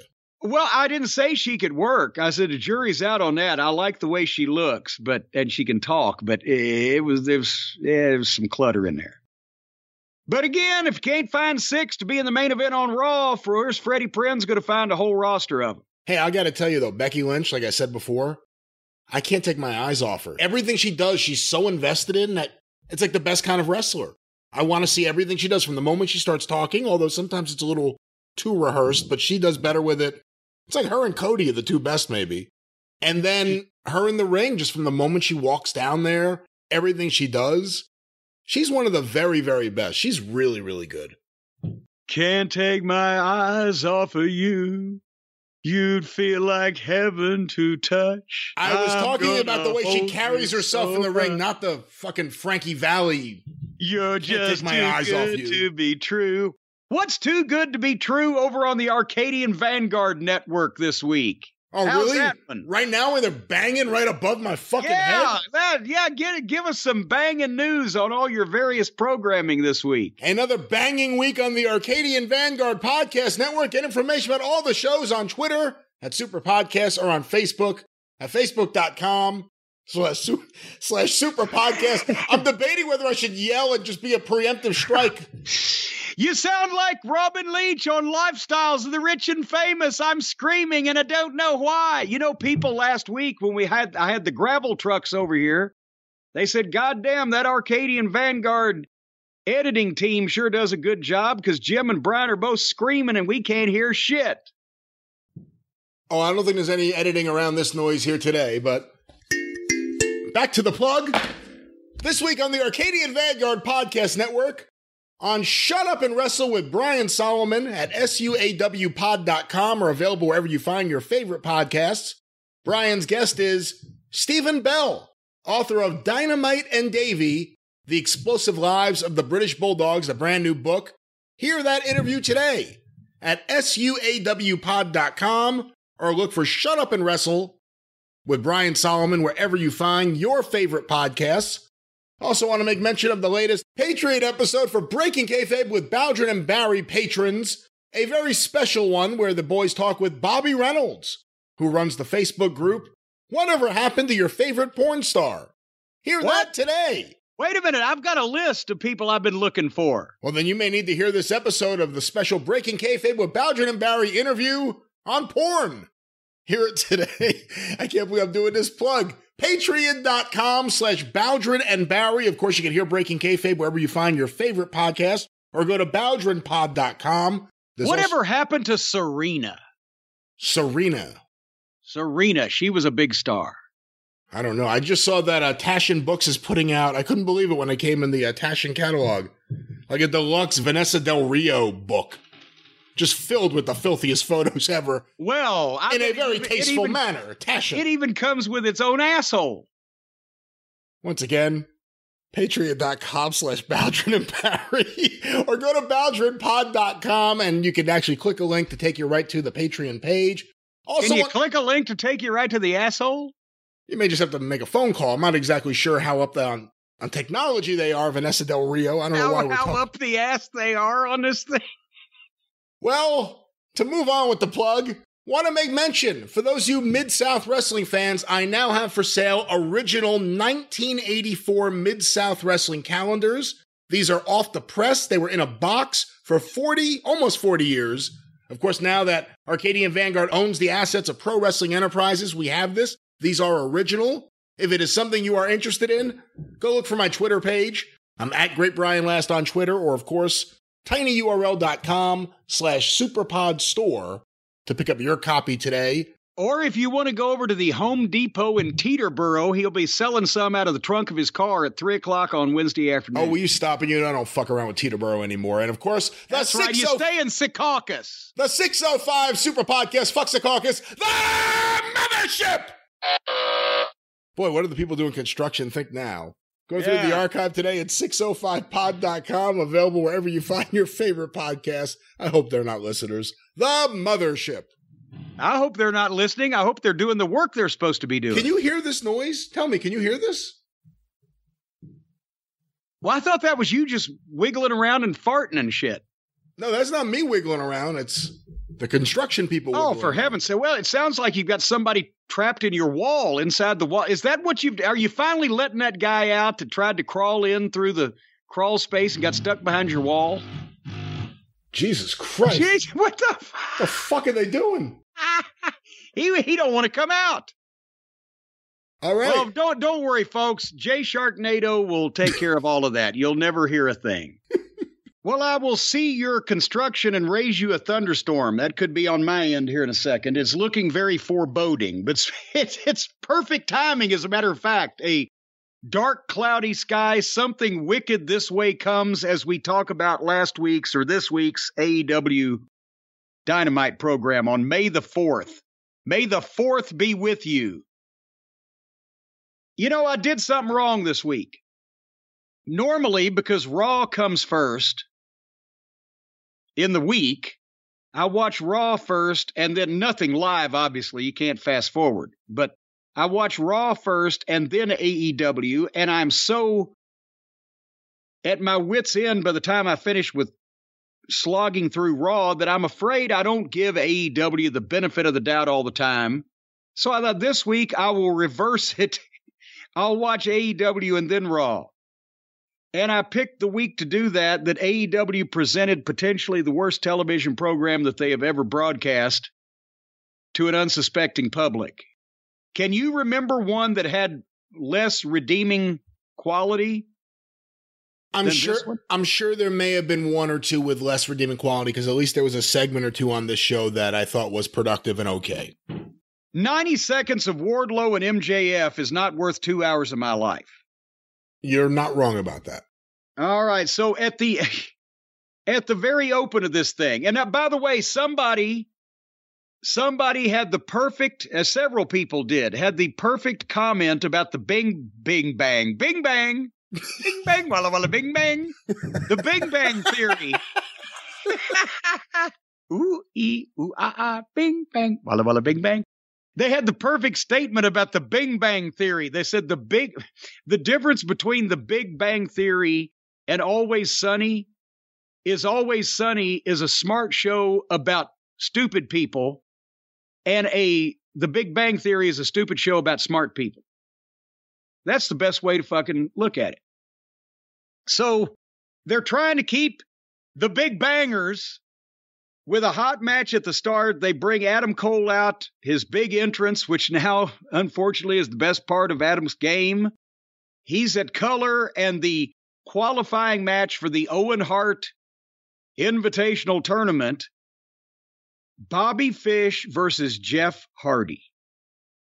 O'Reilly in Fish's corner, Matt in Jeff's corner. So we've gotten to this point in what, four weeks? We have gone from Jeff Hardy making his debut in the reunion of the Hardy Boys to a month later, he's in a qualifying match to get into a tournament. Knox was the referee, so that's a bad sign. Um, but honestly, we didn't need Knox to sabotage this match. I will say Adam Cole is well spoken with bass in his voice on color. He sounds convincing. If you're not looking at him and you're not looking at his matches where he never actually wins anything, just listening to his voice doing color, you would still think that maybe he had credibility. It's amazing how that they can find the weakness in everybody they sign and accentuate that weakness as much as possible. Did you hear Roderick Strong has asked for his release multiple times this year and they've turned him down? They got plans for him over there. It shouldn't be a surprise to anybody. His wife's over there, his best friends are over there. Uh, we all knew this was coming. But now, unfortunately, he's stuck between a rock and a hard place because I guess I don't know. I mean, I, I had to yell at Roddy. Did I ever tell you a story of Roddy and the midget? No, I have no idea what you're talking about. I had to yell at Roderick Strong on the phone one time. We were just in the process of Sinclair was just buying Ring of Honor. And we were about to go on television on 60 something television stations across the country that would blow away that fucking rotten HD net audience that nobody saw. And we get a phone call. And Roderick Strong has just signed a contract to Ring of Honor to appear on our television. Said, well, there's something I shot a couple of years ago. Apparently, it's now going to air on some television network. I can't remember, some cable network. I said, what? He said, apparently, uh, this was in 2011. So, somewhere around 2009 or so, Roddy went with some friends of his in Florida to a reality TV show shoot where at some point he was going to play the part of a a person at a college frat party or something and basically he got beat up by a midget on this reality TV show scene. Beat up and or choked out by a midget. So he'll fit in in AEW well, but that's a, I had to tell, I had to say, you mean to tell me that I've got to call Joe Koff, the new owner of Ring of Honor Wrestling, new representative of the owners, and I've got to tell him that one of the fucking wrestlers that I've just implored him to sign that we can't do without is about to be on television getting choked out by a fucking midget. I said, How much did they pay you for that? Well, it was just for fun. They gave us free beer. Fuck.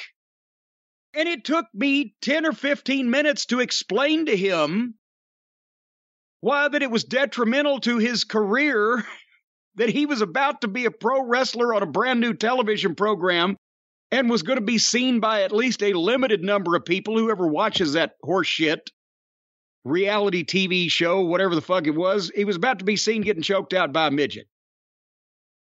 I said, certainly right before Rocky 3 was released, you remember where Hulk Hogan put over a paraplegic nun. Fuck.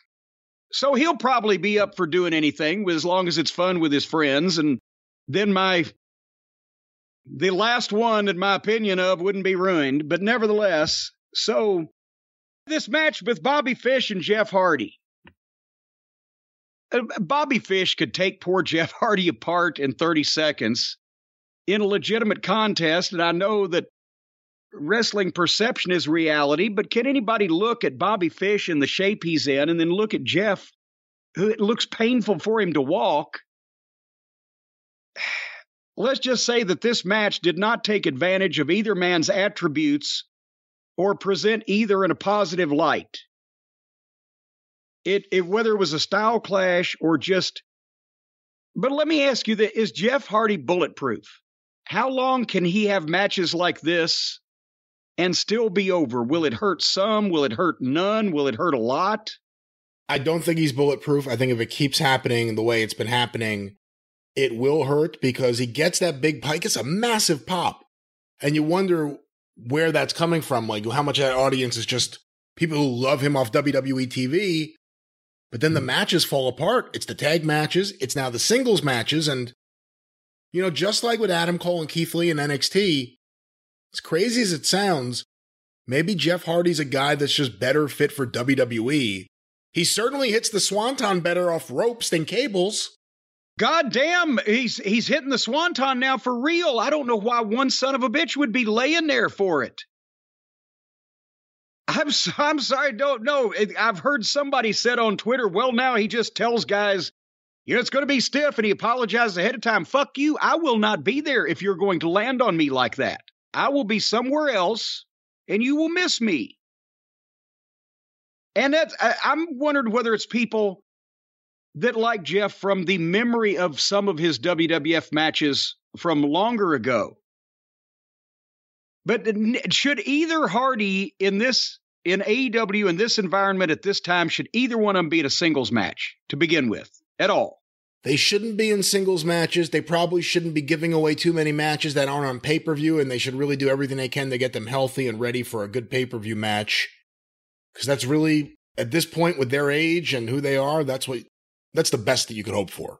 And, you know, I've always been a fan of the Hardys, and I recognize that they were over. And in their youth, they were tremendous risk takers and performers and etc but they don't need to be doing that at this point in their late 40s middle 40s whatever and as well we said that once that they got the hardys they should have had the big reunion pay-per-view match against the the hardly boys their doppelgangers, because that would be the big money if there was any to be had.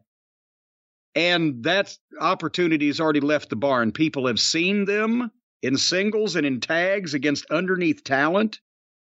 Jeff's matches don't actually make a lot of sense to begin with and never did because he one of the, he's like Rob Van Dam, Argentina Rocca. His own fucking style works for him. Nobody else could do it. But in this case, just Fish gives one of those falcon arrows to Jeff off the top rope, gets a two count, then he gets an ankle lock, and Jeff gets the rope break. And then immediately Fish charges, and Jeff just hits an elbow, springs, well, doesn't spring.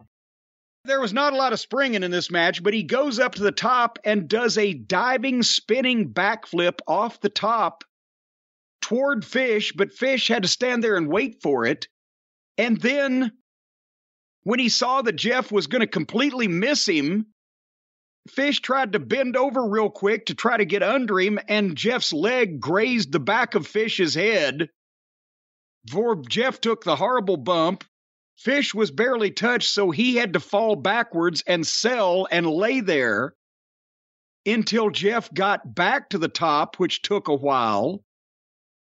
And poor Fish laying there like he's been shot. And then the swanton lands right on him. I'm sorry, fuck you. No. And then one, two, three, Fish loses again.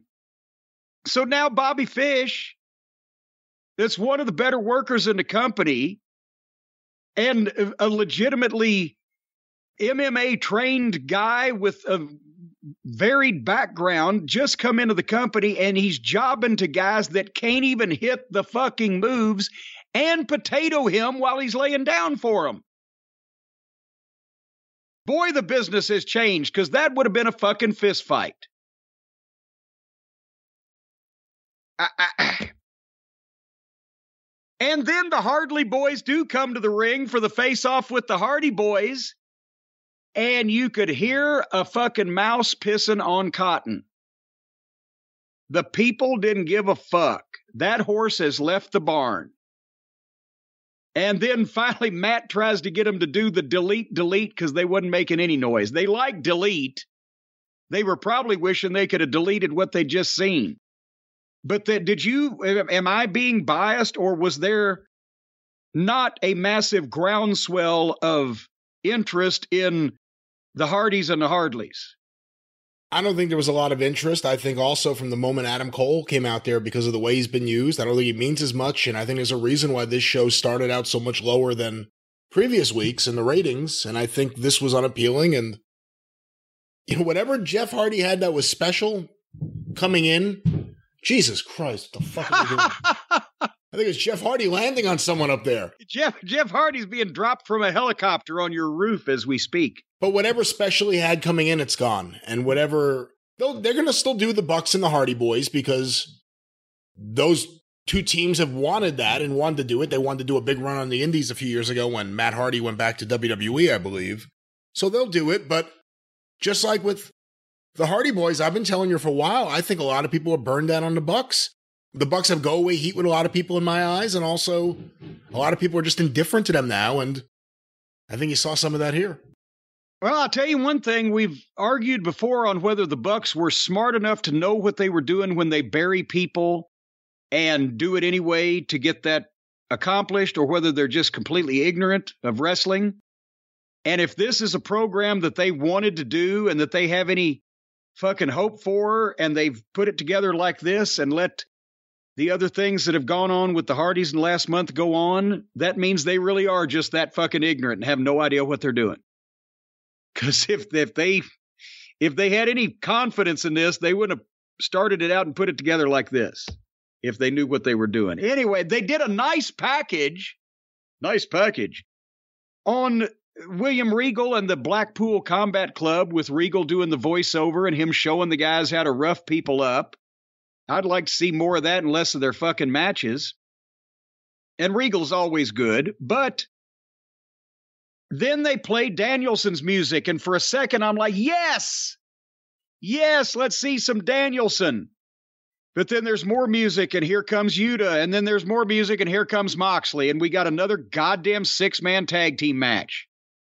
And they might as well just run last week's tape because it's the same thing. The the opponents are different. It's Butcher and Baker and Angelico. And this time, the Butcher jumps Moxley on the floor, and uh, all the other guys jump each other, and the ref calls for the bell. And every week, it's the same fucking match, and they end up stomping the shit out of all the opponents and winning the match. And I'd just love to see Danielson in a singles match and an interview again so I could enjoy something instead of always having that fucking plumber latched onto him like a goddamn leech. As well as. Uh, do you see any redeeming value in this? What was different? I didn't have a big problem with it just because it was the same as it's been, and the crowd is super into it, and they seem to be getting Yuta over with that crowd because they're reacting to him. Again, all of that doesn't take away from the fact that this was incredibly counterproductive to the booking of Bryan Danielson. And I don't care if this is what he wanted to do and this is what Regal wanted to do or anything else. When you saw the direction they were going in, it blows my mind still that this is where they ended up going with Bryan Danielson. But it's also come out now that I guess Tony Khan has ordered trios championships. oh, boy. a trios division. You got to oh, figure geez. that may be where, because we've seen them in six man tag matches oh. the last like month on TV. That may be where they're going. So they're going to have a six man title too. So everybody gets a belt. All right. Um, I, I've, yeah. Starks and Hobbs. Speaking of belts for the tag team title, Starks and Hobbs are in the back and they speak for six whole words on challenging the tag team champions, and in comes Jungle Boy with Dino Douche and Christian Cage, the world's highest paid manager now. And immediately, Jungle Boy starts talking in the monotone, high pitched, unconvincing voice that he has that takes me out of it. And then Dino Douche growls like a blithering simpleton. And for whatever reason, they will give Starks and Hobbs a tag team title shot at their AEW World Tag Team title if Jungle Boy first gets a shot at Ricky Starks's non sanctioned, non existent, not real FTW belt that we haven't heard or seen anything about in months except he wears it around. So Jungle Boy wants to win a belt that's not real. And if he does, then he will defend his real belt that he's got again. Uh, uh, and again, let's remind ourselves that the World Tag Team Champions in AEW are the sixth top rated tag team in the fucking company. They're behind FTR. They're behind the Hardleys. They're behind the Hardys. They're behind Starks and Hobbs. They're behind. Well, Santana and Ortiz are never a team anymore. They just get beaten singles. Swerve did a promo for a second, then Keith Lee gave us a little lecture.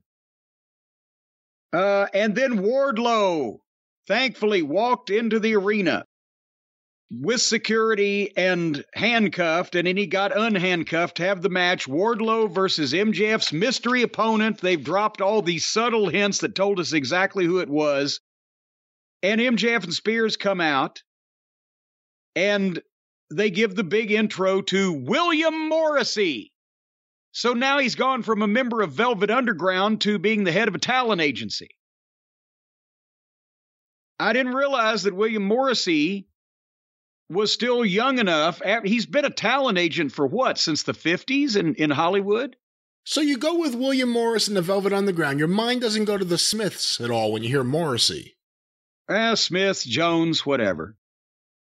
So physically, to me, from the neck down, this guy looks great and he's seven feet tall. Facially, he looks 50 years old and like a fucking Jiffy Lube employee.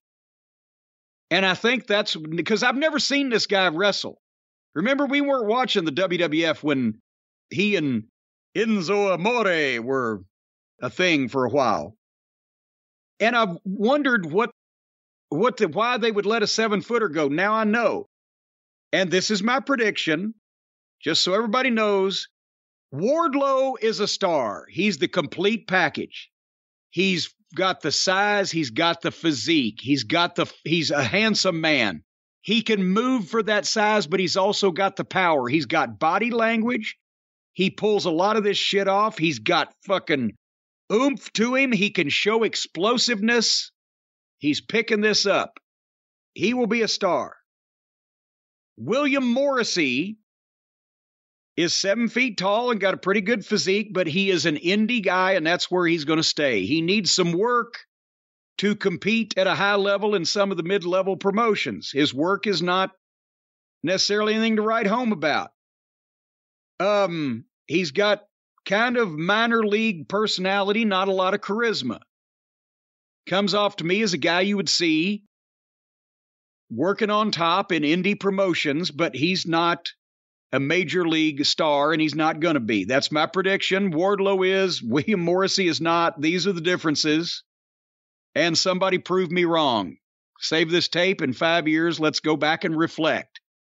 Having said that, I stand by what I said last week. These people don't want to see Wardlow sell, even for a guy that's bigger than he is. I think it's counterproductive. And also, Wardlow did a moonsault body block off the top rope. The reason for it was because he can, apparently, because Morrissey had to stand there and wait for it.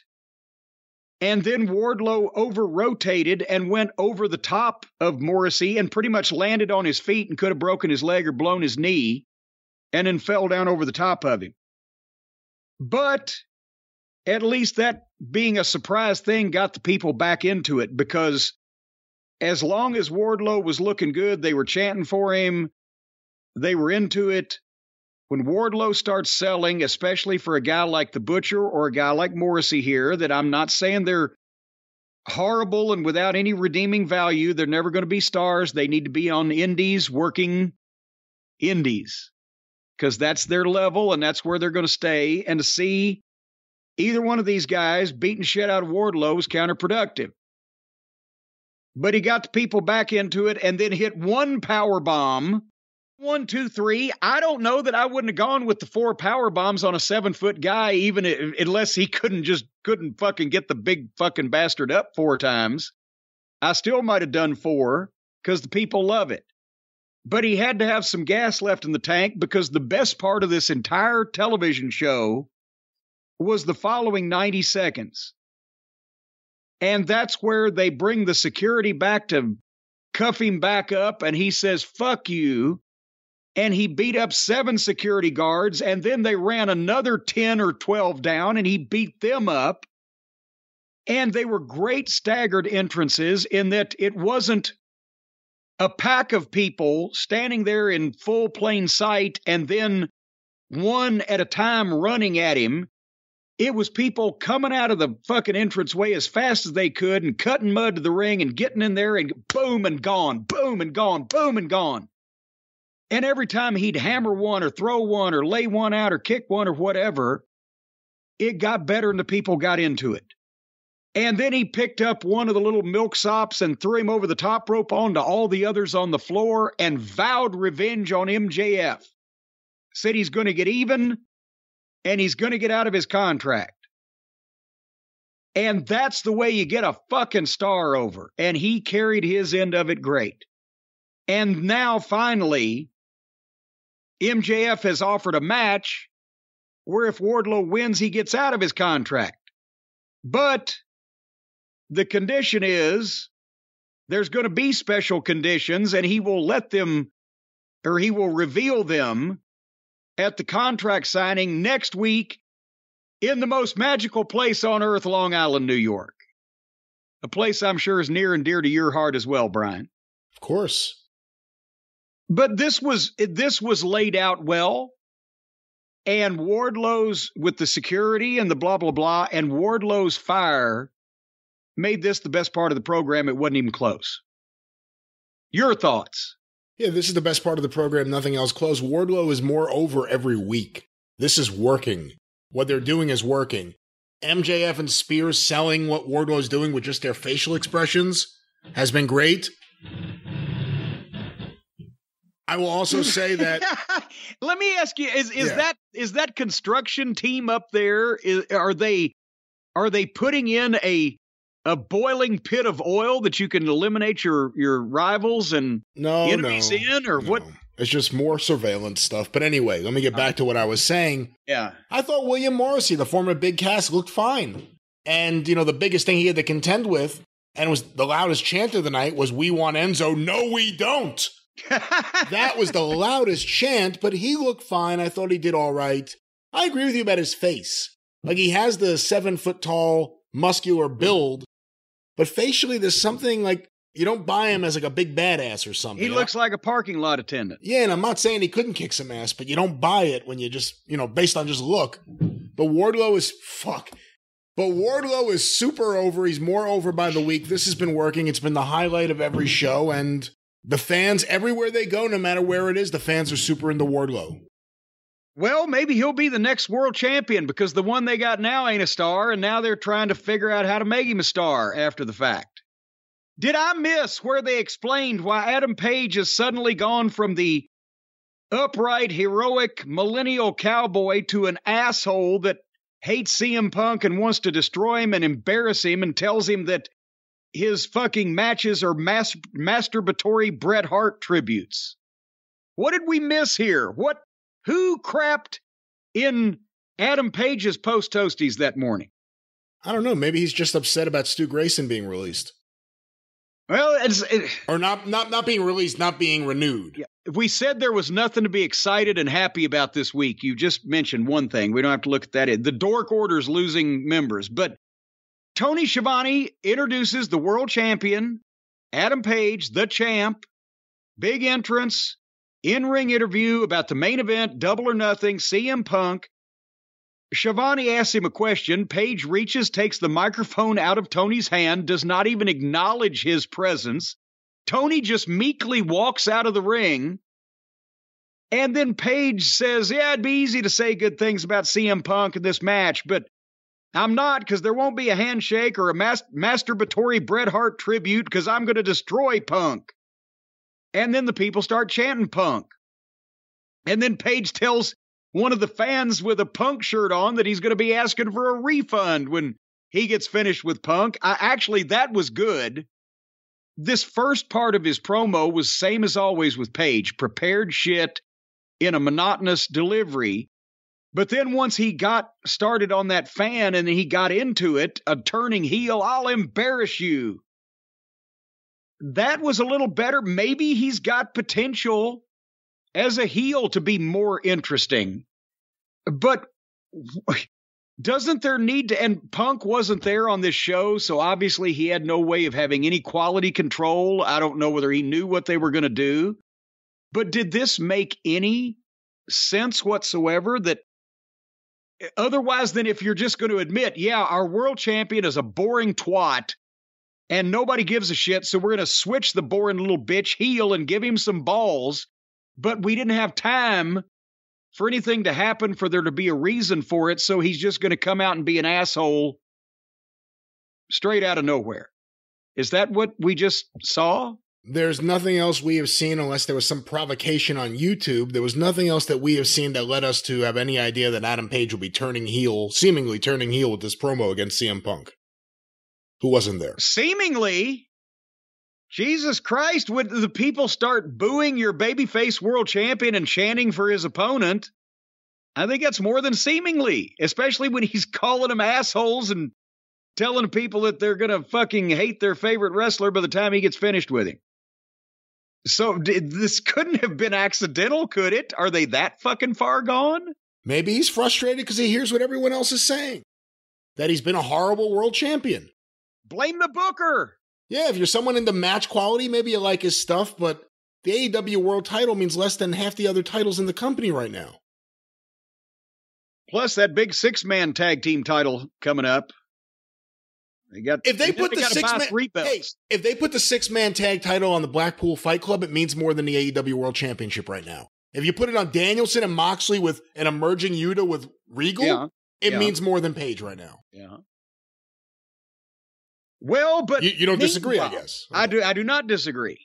Anything would mean more. But eh, again, that's why I'm I'm pissed off. They had the best world champion uh, in all of professional wrestling ready to go in December, Bryan Danielson, and they fucking shot themselves in the foot.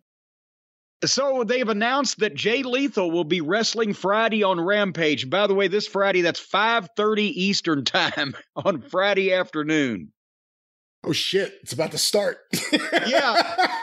Shit, that's right. It is. This is but well, we're not going to be covering that, folks. We won't be able to stretch it out another hour. But uh, he's wrestling some Japanese outlaw guy they're bringing over from DDT.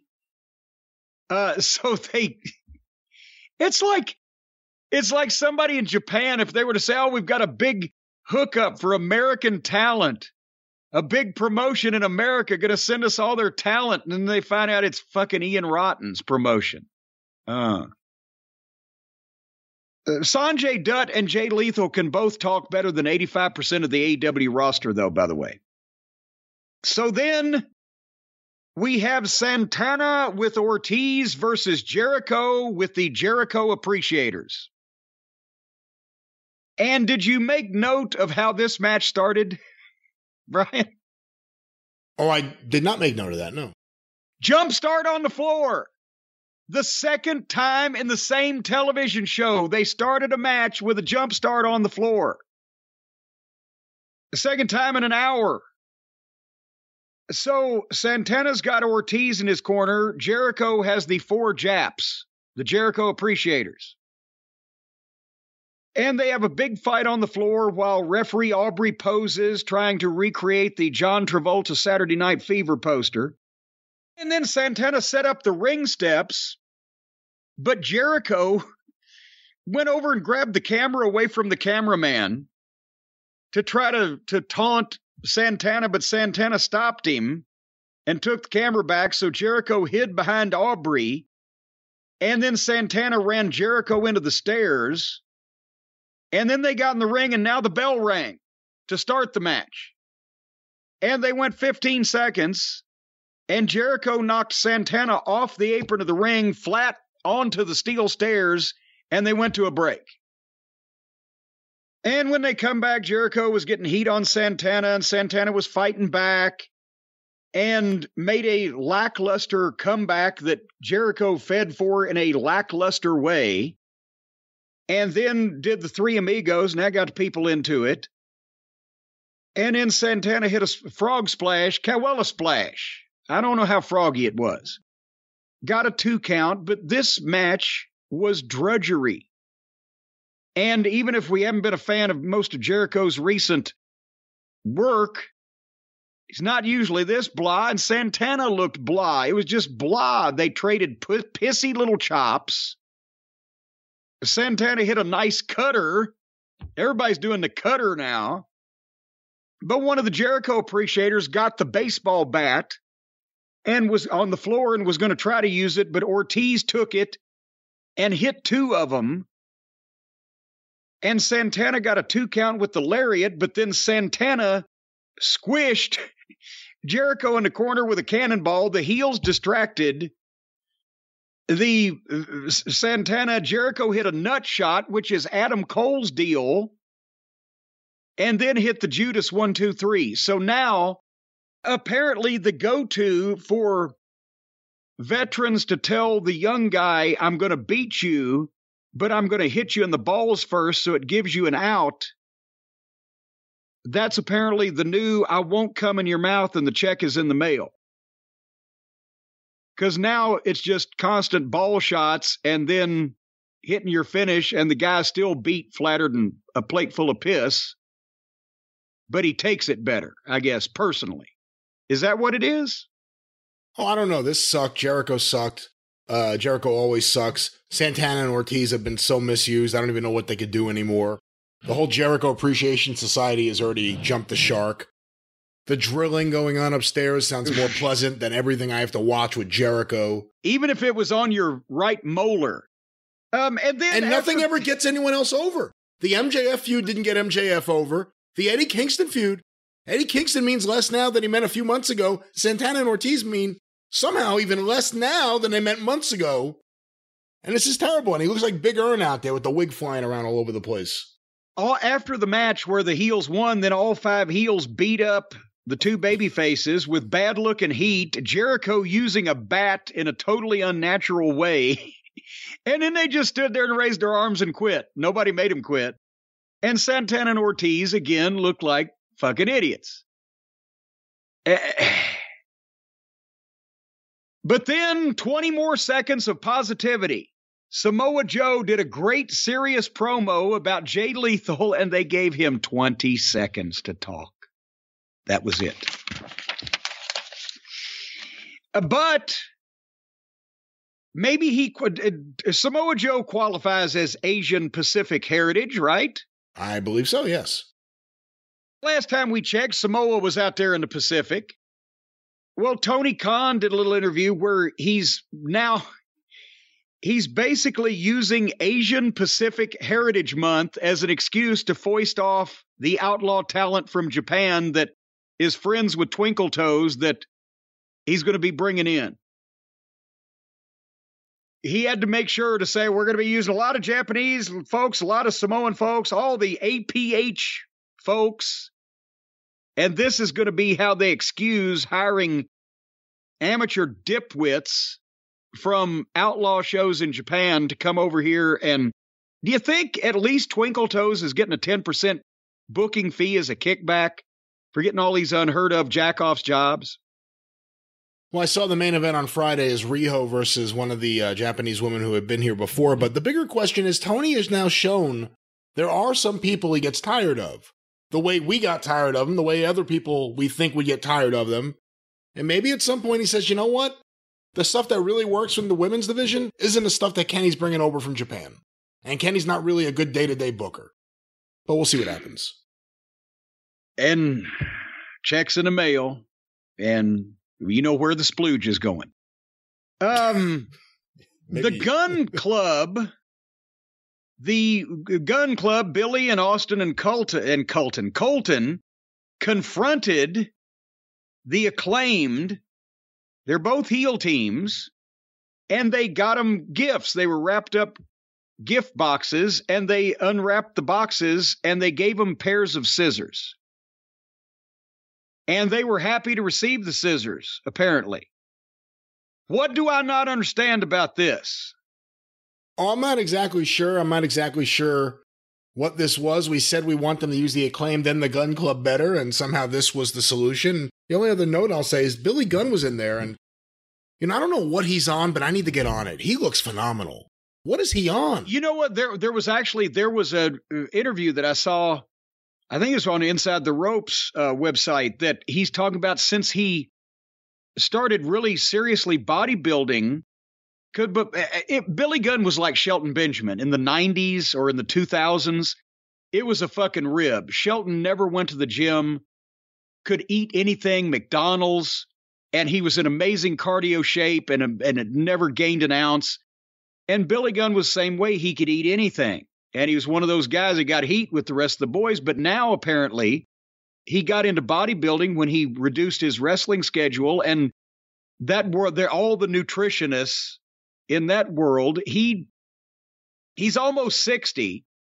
And he and I'm not trying to say that he never has or I don't know anything about it, taken any supplements, but he's almost 60 and he's working with his kids and he's so happy about it and excited about it that he's eating like he's a competition bodybuilder and takes his own food in boxes and bags everywhere he goes to do all the right shit and works out like a madman. No, it's certainly that, And- not steroids. It's certainly no, he takes his food with him on the road in his lunchbox. That has to be the Well, but you can't. But you can't look like the. Hey, let me tell you something. I could take as many steroids as they've created in history, and I still wouldn't look like that. and I'm not putting him down. It's genetics and it's training not- and it's diet, and it's all that stuff. But bless him that he gives a shit at that point of his life. My point isn't how dare you use steroids. My point is how dare you not tell me what you're doing so I could do it to better myself. That's what I'm saying. He looks great. I need to look like that. What is he on? Are they horse steroids? Are they Oh, monkey hormones? What are You've, they? You've never seen a horse with abs He's like built like Secretariat. Look at his neck. It's all muscle. What the fuck? What is he on? I want to get some. I some. tell you what, he's the only person, Billy Gunn, I've told him this too. He can make you tap out with a handshake. It's like you're grabbing hold of a goddamn steel grappling hook. But any I don't understand the scissors. I don't know what they were all happy about the scissors. They It's use that to cut open the shipments when they come in. Well, it's good. Oh, come on now.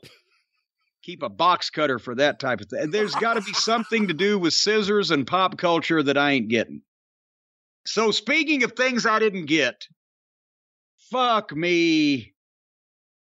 They actually pitched to this. This was a clip from Dark. Remember, we've said if they wanted anybody to know what's going on on YouTube or even that there is a YouTube show, they ought to play clips back every once in a while on TBS, right? Or on the big network. Right. So this is the one they picked. This is the worst. This was the worst segment I believe I've seen on wrestling television. I don't know because there was no redeeming value of this. At least football field fuckery had a couple of recognized legitimate stars in it. At least, you know, th- th- there's been something. This was, folks, they open on the ring with Brian Pillman Jr., poor fella, and Griff Garrison and Julia Hart in the ring. And poor Brian had to give this prepared statement about their encounter with the House of Black months ago that led to the, this is a quote, poisoning of the mind of Julia Hart. There's Julia Hart back there. She's a cute little thing, looks like a cheerleader.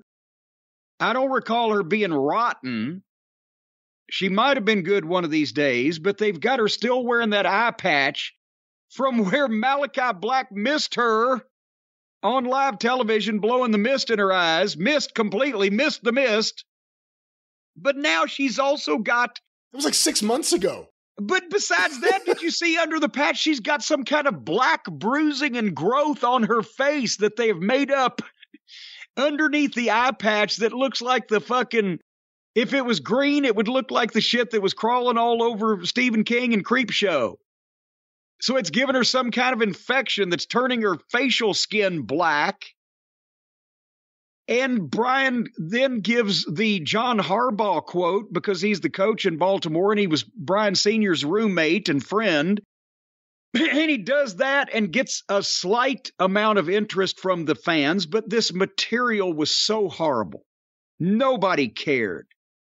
And it's just anybody that would come up with this story should be sent away to prison or be forced to watch members of their family disemboweled in front of them. There's no punishment too heinous. Force them to watch anybody. this. Forced them to watch that. Oh, that punishment is too heinous. Nobody should have been forced to watch this. But to send this kid out to tell a story like this, this hokey bullshit that he knew that everybody knew was bullshit, and he was ended up trying so hard that he started screaming and squeaking, trying to put all the passion he had into it to make up for the rotten creative and the fucking girl's rotted flesh. And then he calls out the House of Black, and the lights go out for 30 or 45 seconds. And they try to do the big horror movie entrance. Nobody gives a shit again. And these guys get they get in there, and the baby faces that have this horrible grudge against them for six months ago, and that they poisoned Julia's mind, they just stand there slack jawed and dumbfounded while the heels do their whole entrance and put themselves in all the positions they're supposed to be in. And everybody stares at each other, standing there motionless. And then suddenly, the heels just attack the baby faces standing there, punk them out. They get no offense. They just boom, punch them, drop, hit them with some awkward shit. And then what have I been saying since the first time Malakai Black showed up? His work in the ring and his look had potential, and then he'd do some bullshit mind games, spooky mental entertainment shit or whatever that just makes it all caca. And that's what they did here. The heels stare at Julia, then they hand her a chair. And she's supposed to hit Griff Garrison, who is laying b- beneath the feet of this five foot, 100 pound blonde girl that can barely pick this chair up. And he's fully conscious. And he's sitting up, holding his hand up, pleading, No, no, don't hit me. The only thing he didn't think of to do was just stand the fuck up and take the chair away from her. But she can't do it. She can't hit him. Maybe it's because she can't pick the fucking chair up. But she can't bring herself to do it.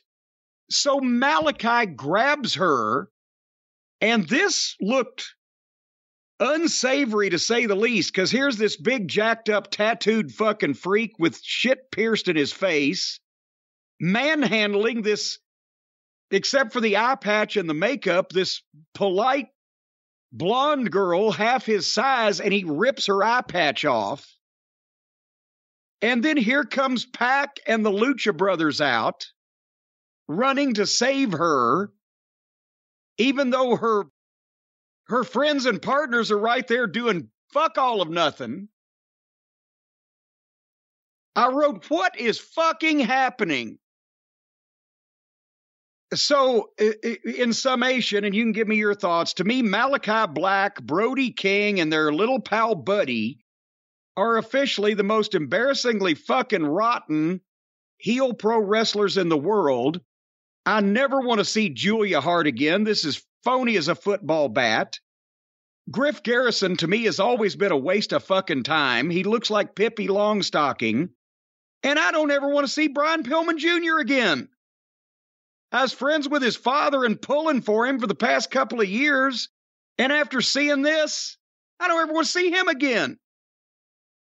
This is, that was the perfect way to squander anything positive Brian Pillman could have ever contributed to wrestling by putting him in this, along with the fucking his street urchin fucking manager Julia and his ineffective, feckless partner Griff, and these three dumb shit fucking heels. Your thoughts? God damn. Let me start by just saying I've been consistent. I've not been a fan of this stuff with the House of Black. It's different than Danielson, but you can make the same sort of argument with Malakai Black when he came in. He was fresh, he was hot, the fans were into him. The fans completely turned on Cody. The what, whatever fans Cody had left completely turned because Malakai was so cool. Yeah. And then they put him in a trio, so now he means nothing. And he Well, no, no, no, no, no. Wait a minute. I must I must jump in. Before the partners, he started meaning nothing because he started doing the stupid mind game shit that that looked phony and was inexplicable and nobody could figure it out. And it's become clear now what he likes and what he thinks wrestling is. And he doesn't want to do wrestling. This guy doesn't want to be a professional wrestler. This guy wants to be an actor because this is all performance. The spooky entrance, the music, the lights, the dress up. They play dress up. They're putting makeup on their face for this. And then the whole WWE draw it out. Take forever and draw it out. It's not a good good idea to draw things out when no one cares. no one at all cares. So And you're going to say that they're making up for the suckiness by making it last longer. And then the few people that did care decided that they wanted the House of Black to take Julia Hart for who knows what reason. This is irredeemably bad. The House of Black is awful. Their segments are always awful. We don't need one part of the show that's the spiritual part of the show. I don't mean spiritual like religious. I mean like dark spirits have taken over the arena. Lights go on, they go off. Makeup, this, none of this. Get rid of all this. The guy can't even do the fucking mist. Well, He can't even do the fucking mist. The one thing, fucking Julia Hart's out there. He didn't even get her in the face. And we have to sit through all this shit. This is where Tony Khan needs to put his foot down. I know a lot of these guys want to do their own thing and they all have ideas and they're coming to AEW. Some guys are coming there for the idea that I could finally do the things I've wanted to do in WWE that Vince shot down. Some of these guys are idiots and they don't get it at all and it's bad. And I'm not saying they're not talented. Malakai Black should absolutely go do some spiritual, crazy, evil kickboxing movie. He'll be amazing. But this segment was one of the all time worst AEW segments in history, and not in a redeemable way. Not in a Maki Ito singing while Hikaru Shida is destroyed by Vickie Guerrero. Not in a Jade Cargill coming out there and no one knows what the hell's going on. But in a, wow, this is the worst episode of AEW I've seen in a very long time kind of way. This was one of the worst segments ever, and it shouldn't happen again. you brought up an interesting point.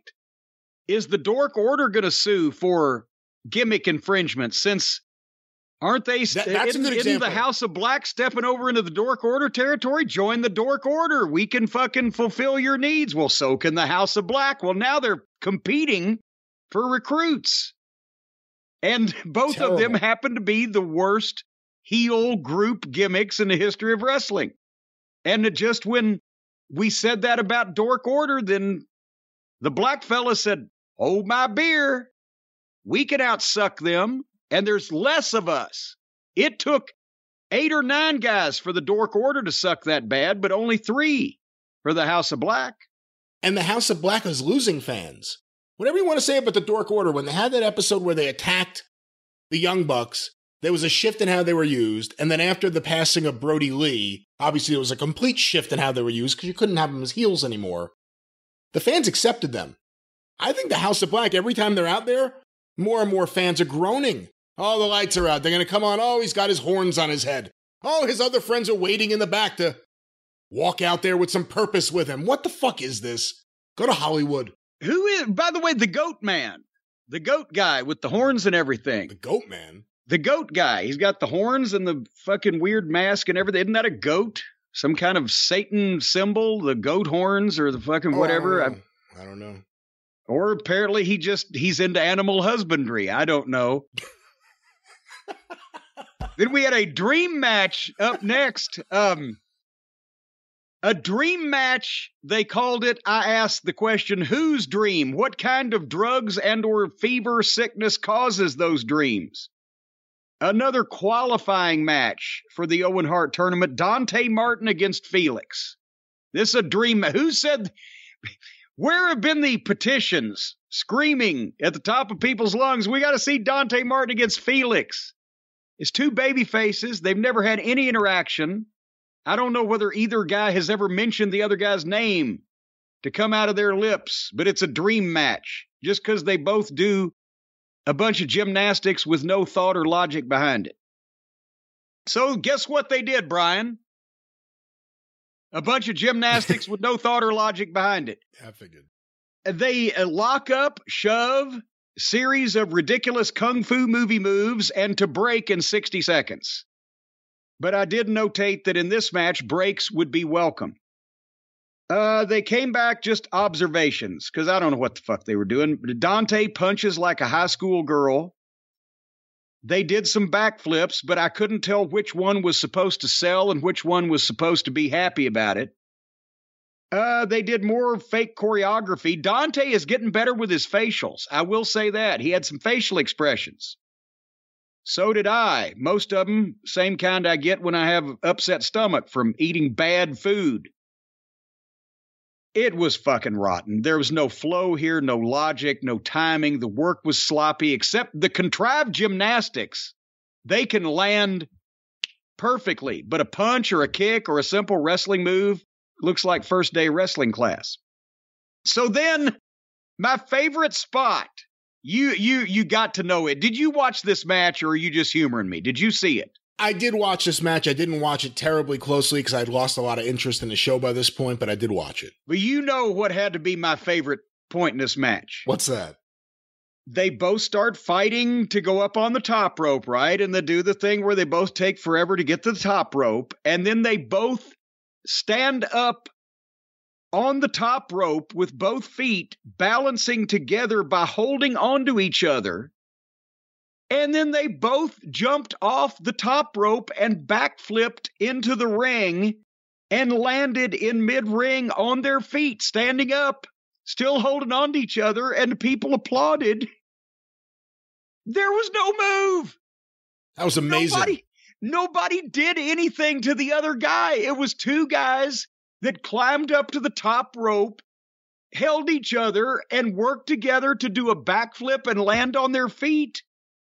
And the people applauded. It was no wrestling. There was no move. There was no offense. Nobody hit anybody. Nobody was, it was just, they dropped all the pretense and said, We're just out here jacking off doing flips.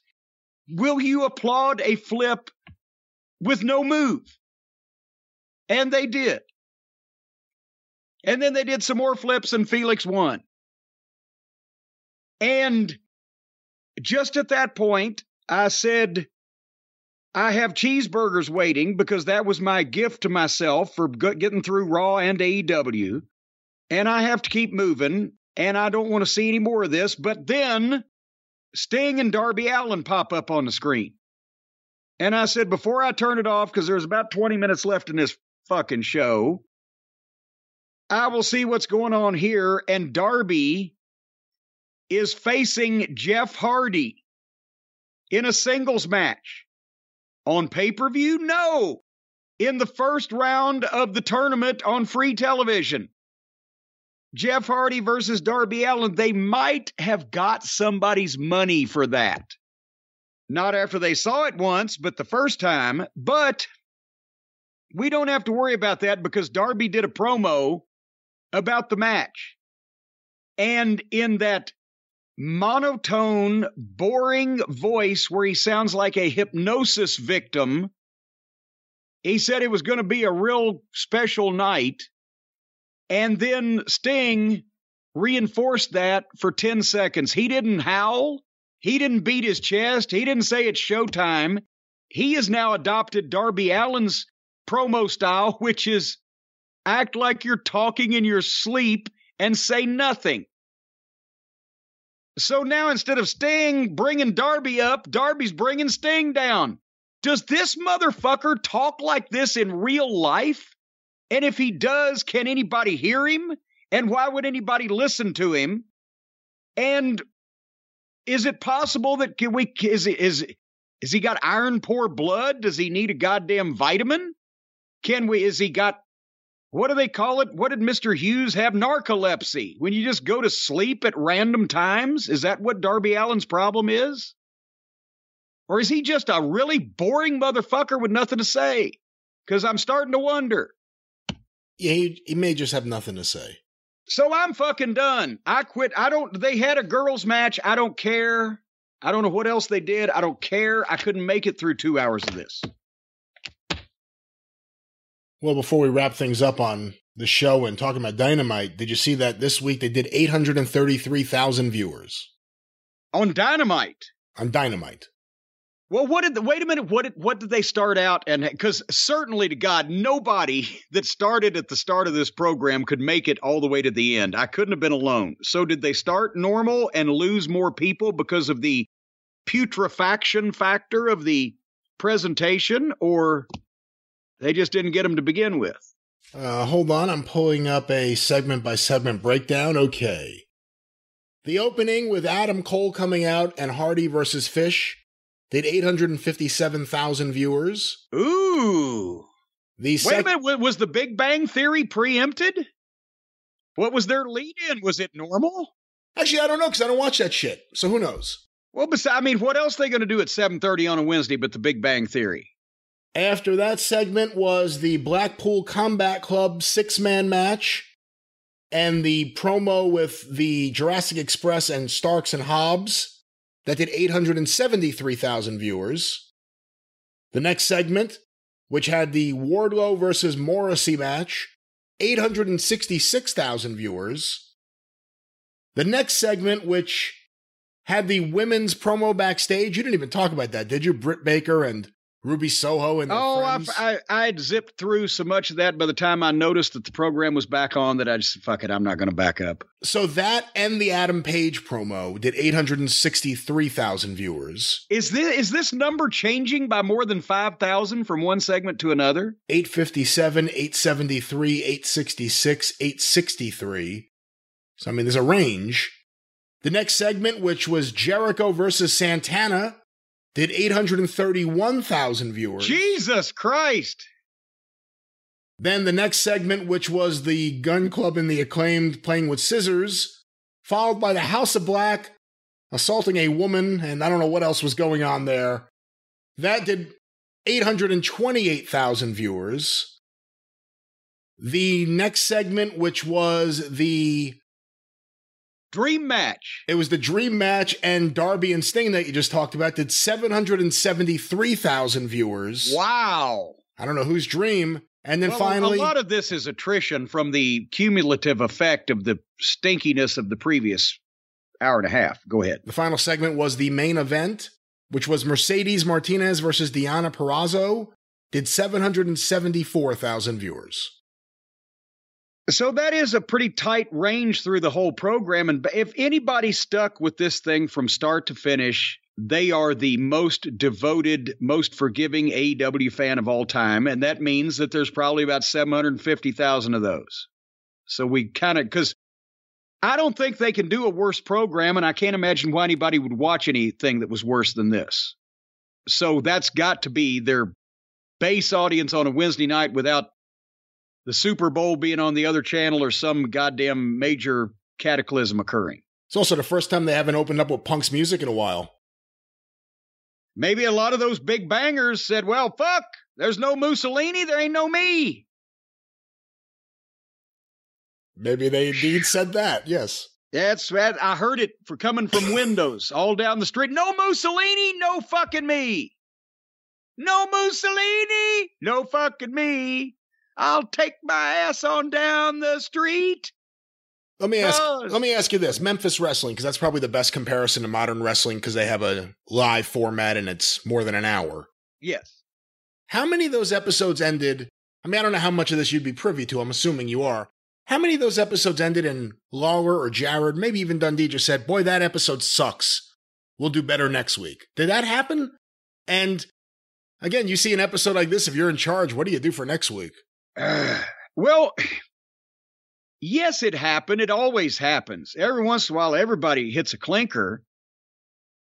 In the, the case of those people, they wouldn't immediately say, I wrote a shitty fucking television program because generally it, it they would not have, and it would have been a finish didn't come off, or a, the camera crew was only a three camera shoot, so they missed the shot, or somebody said something they shouldn't have said, or whatever, or just, you know, the cake didn't rise. It wasn't because it wasn't really scripted and formatted that tightly to begin with. So they wouldn't say, I wrote a, sh- a shitty show and I'm going to do better next week. They'll say, boy, that didn't work.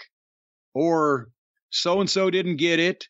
Or the people just weren't into that finish or whatever. And next week's a whole different program. We got another week. We got 52 weeks this year to do it again.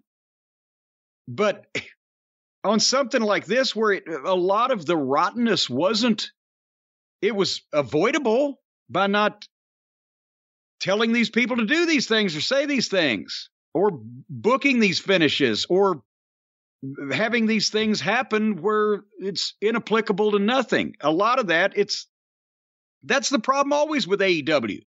It's self inflicted wounds based on an inexperienced booker and a guy as, as the boss who lets, like you said, the inmates run the asylum. And now you find out that a lot of the ideas that wrestlers have always had were the shits.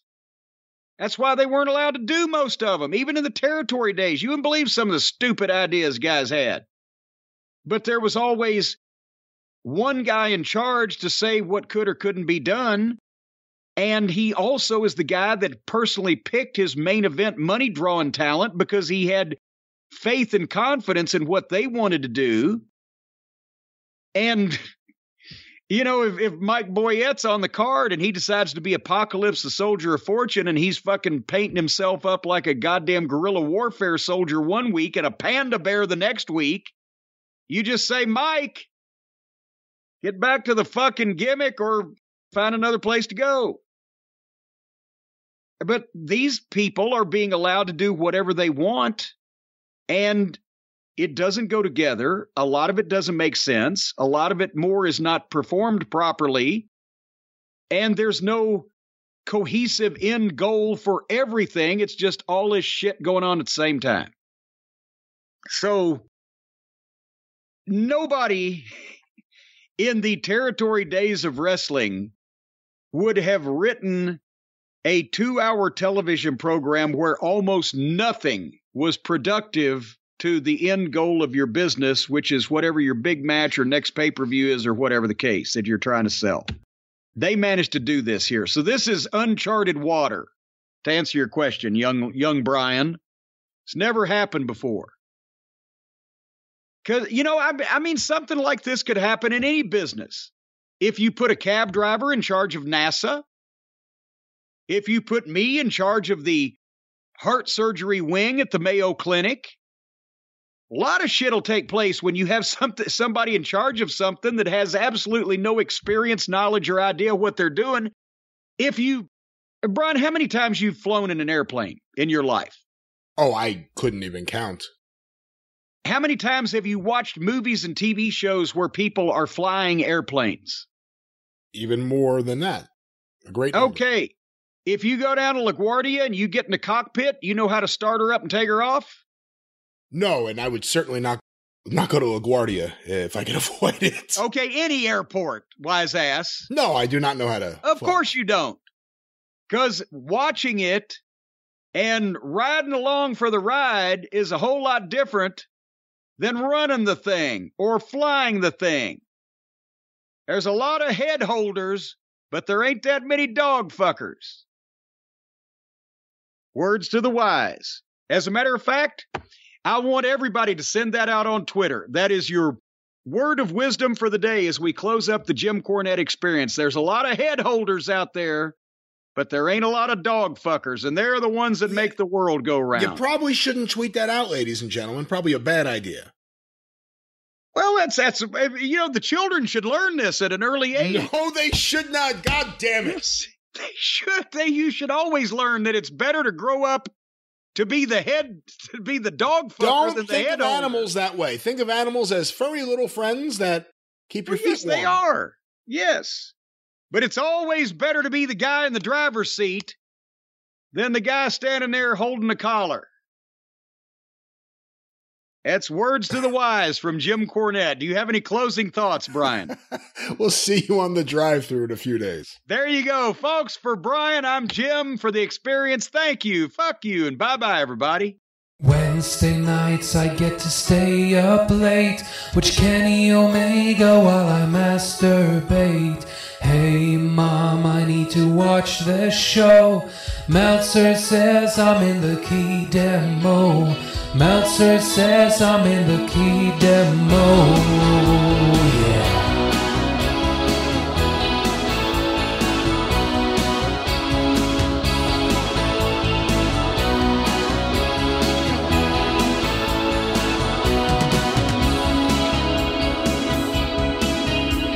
My mom's basement, I steal her Wi-Fi I pay no rent. AEW school, we've got indie stars drop out from wrestling school.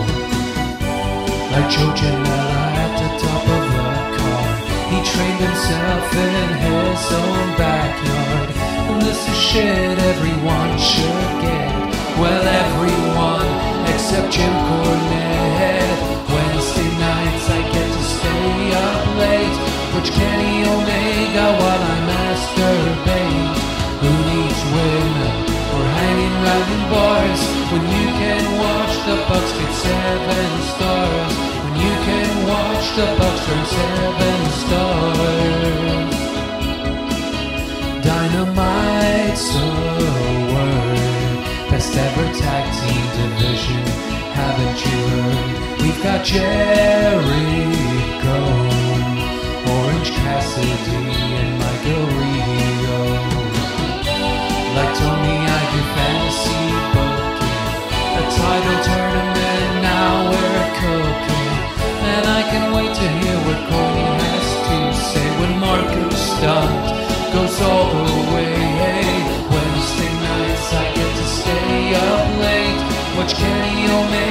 while I masturbate.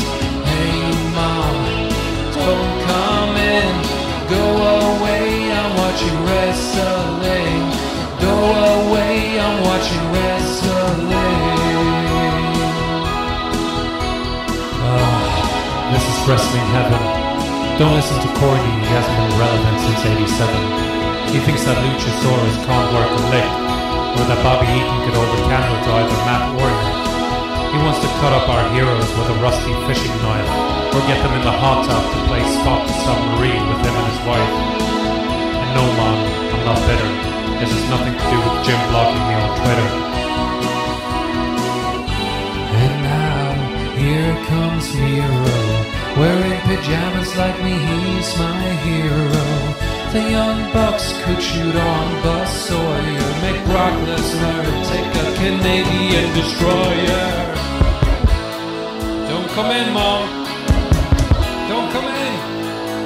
Are you touching yourself again? I know. Changing the Wi-Fi password? Mom! Wednesday nights I get to stay up late. Watch Kenny Omega while I masturbate. Hey mom, I need to watch this show. Meltzer says I'm in the key demo. I am 39, single male,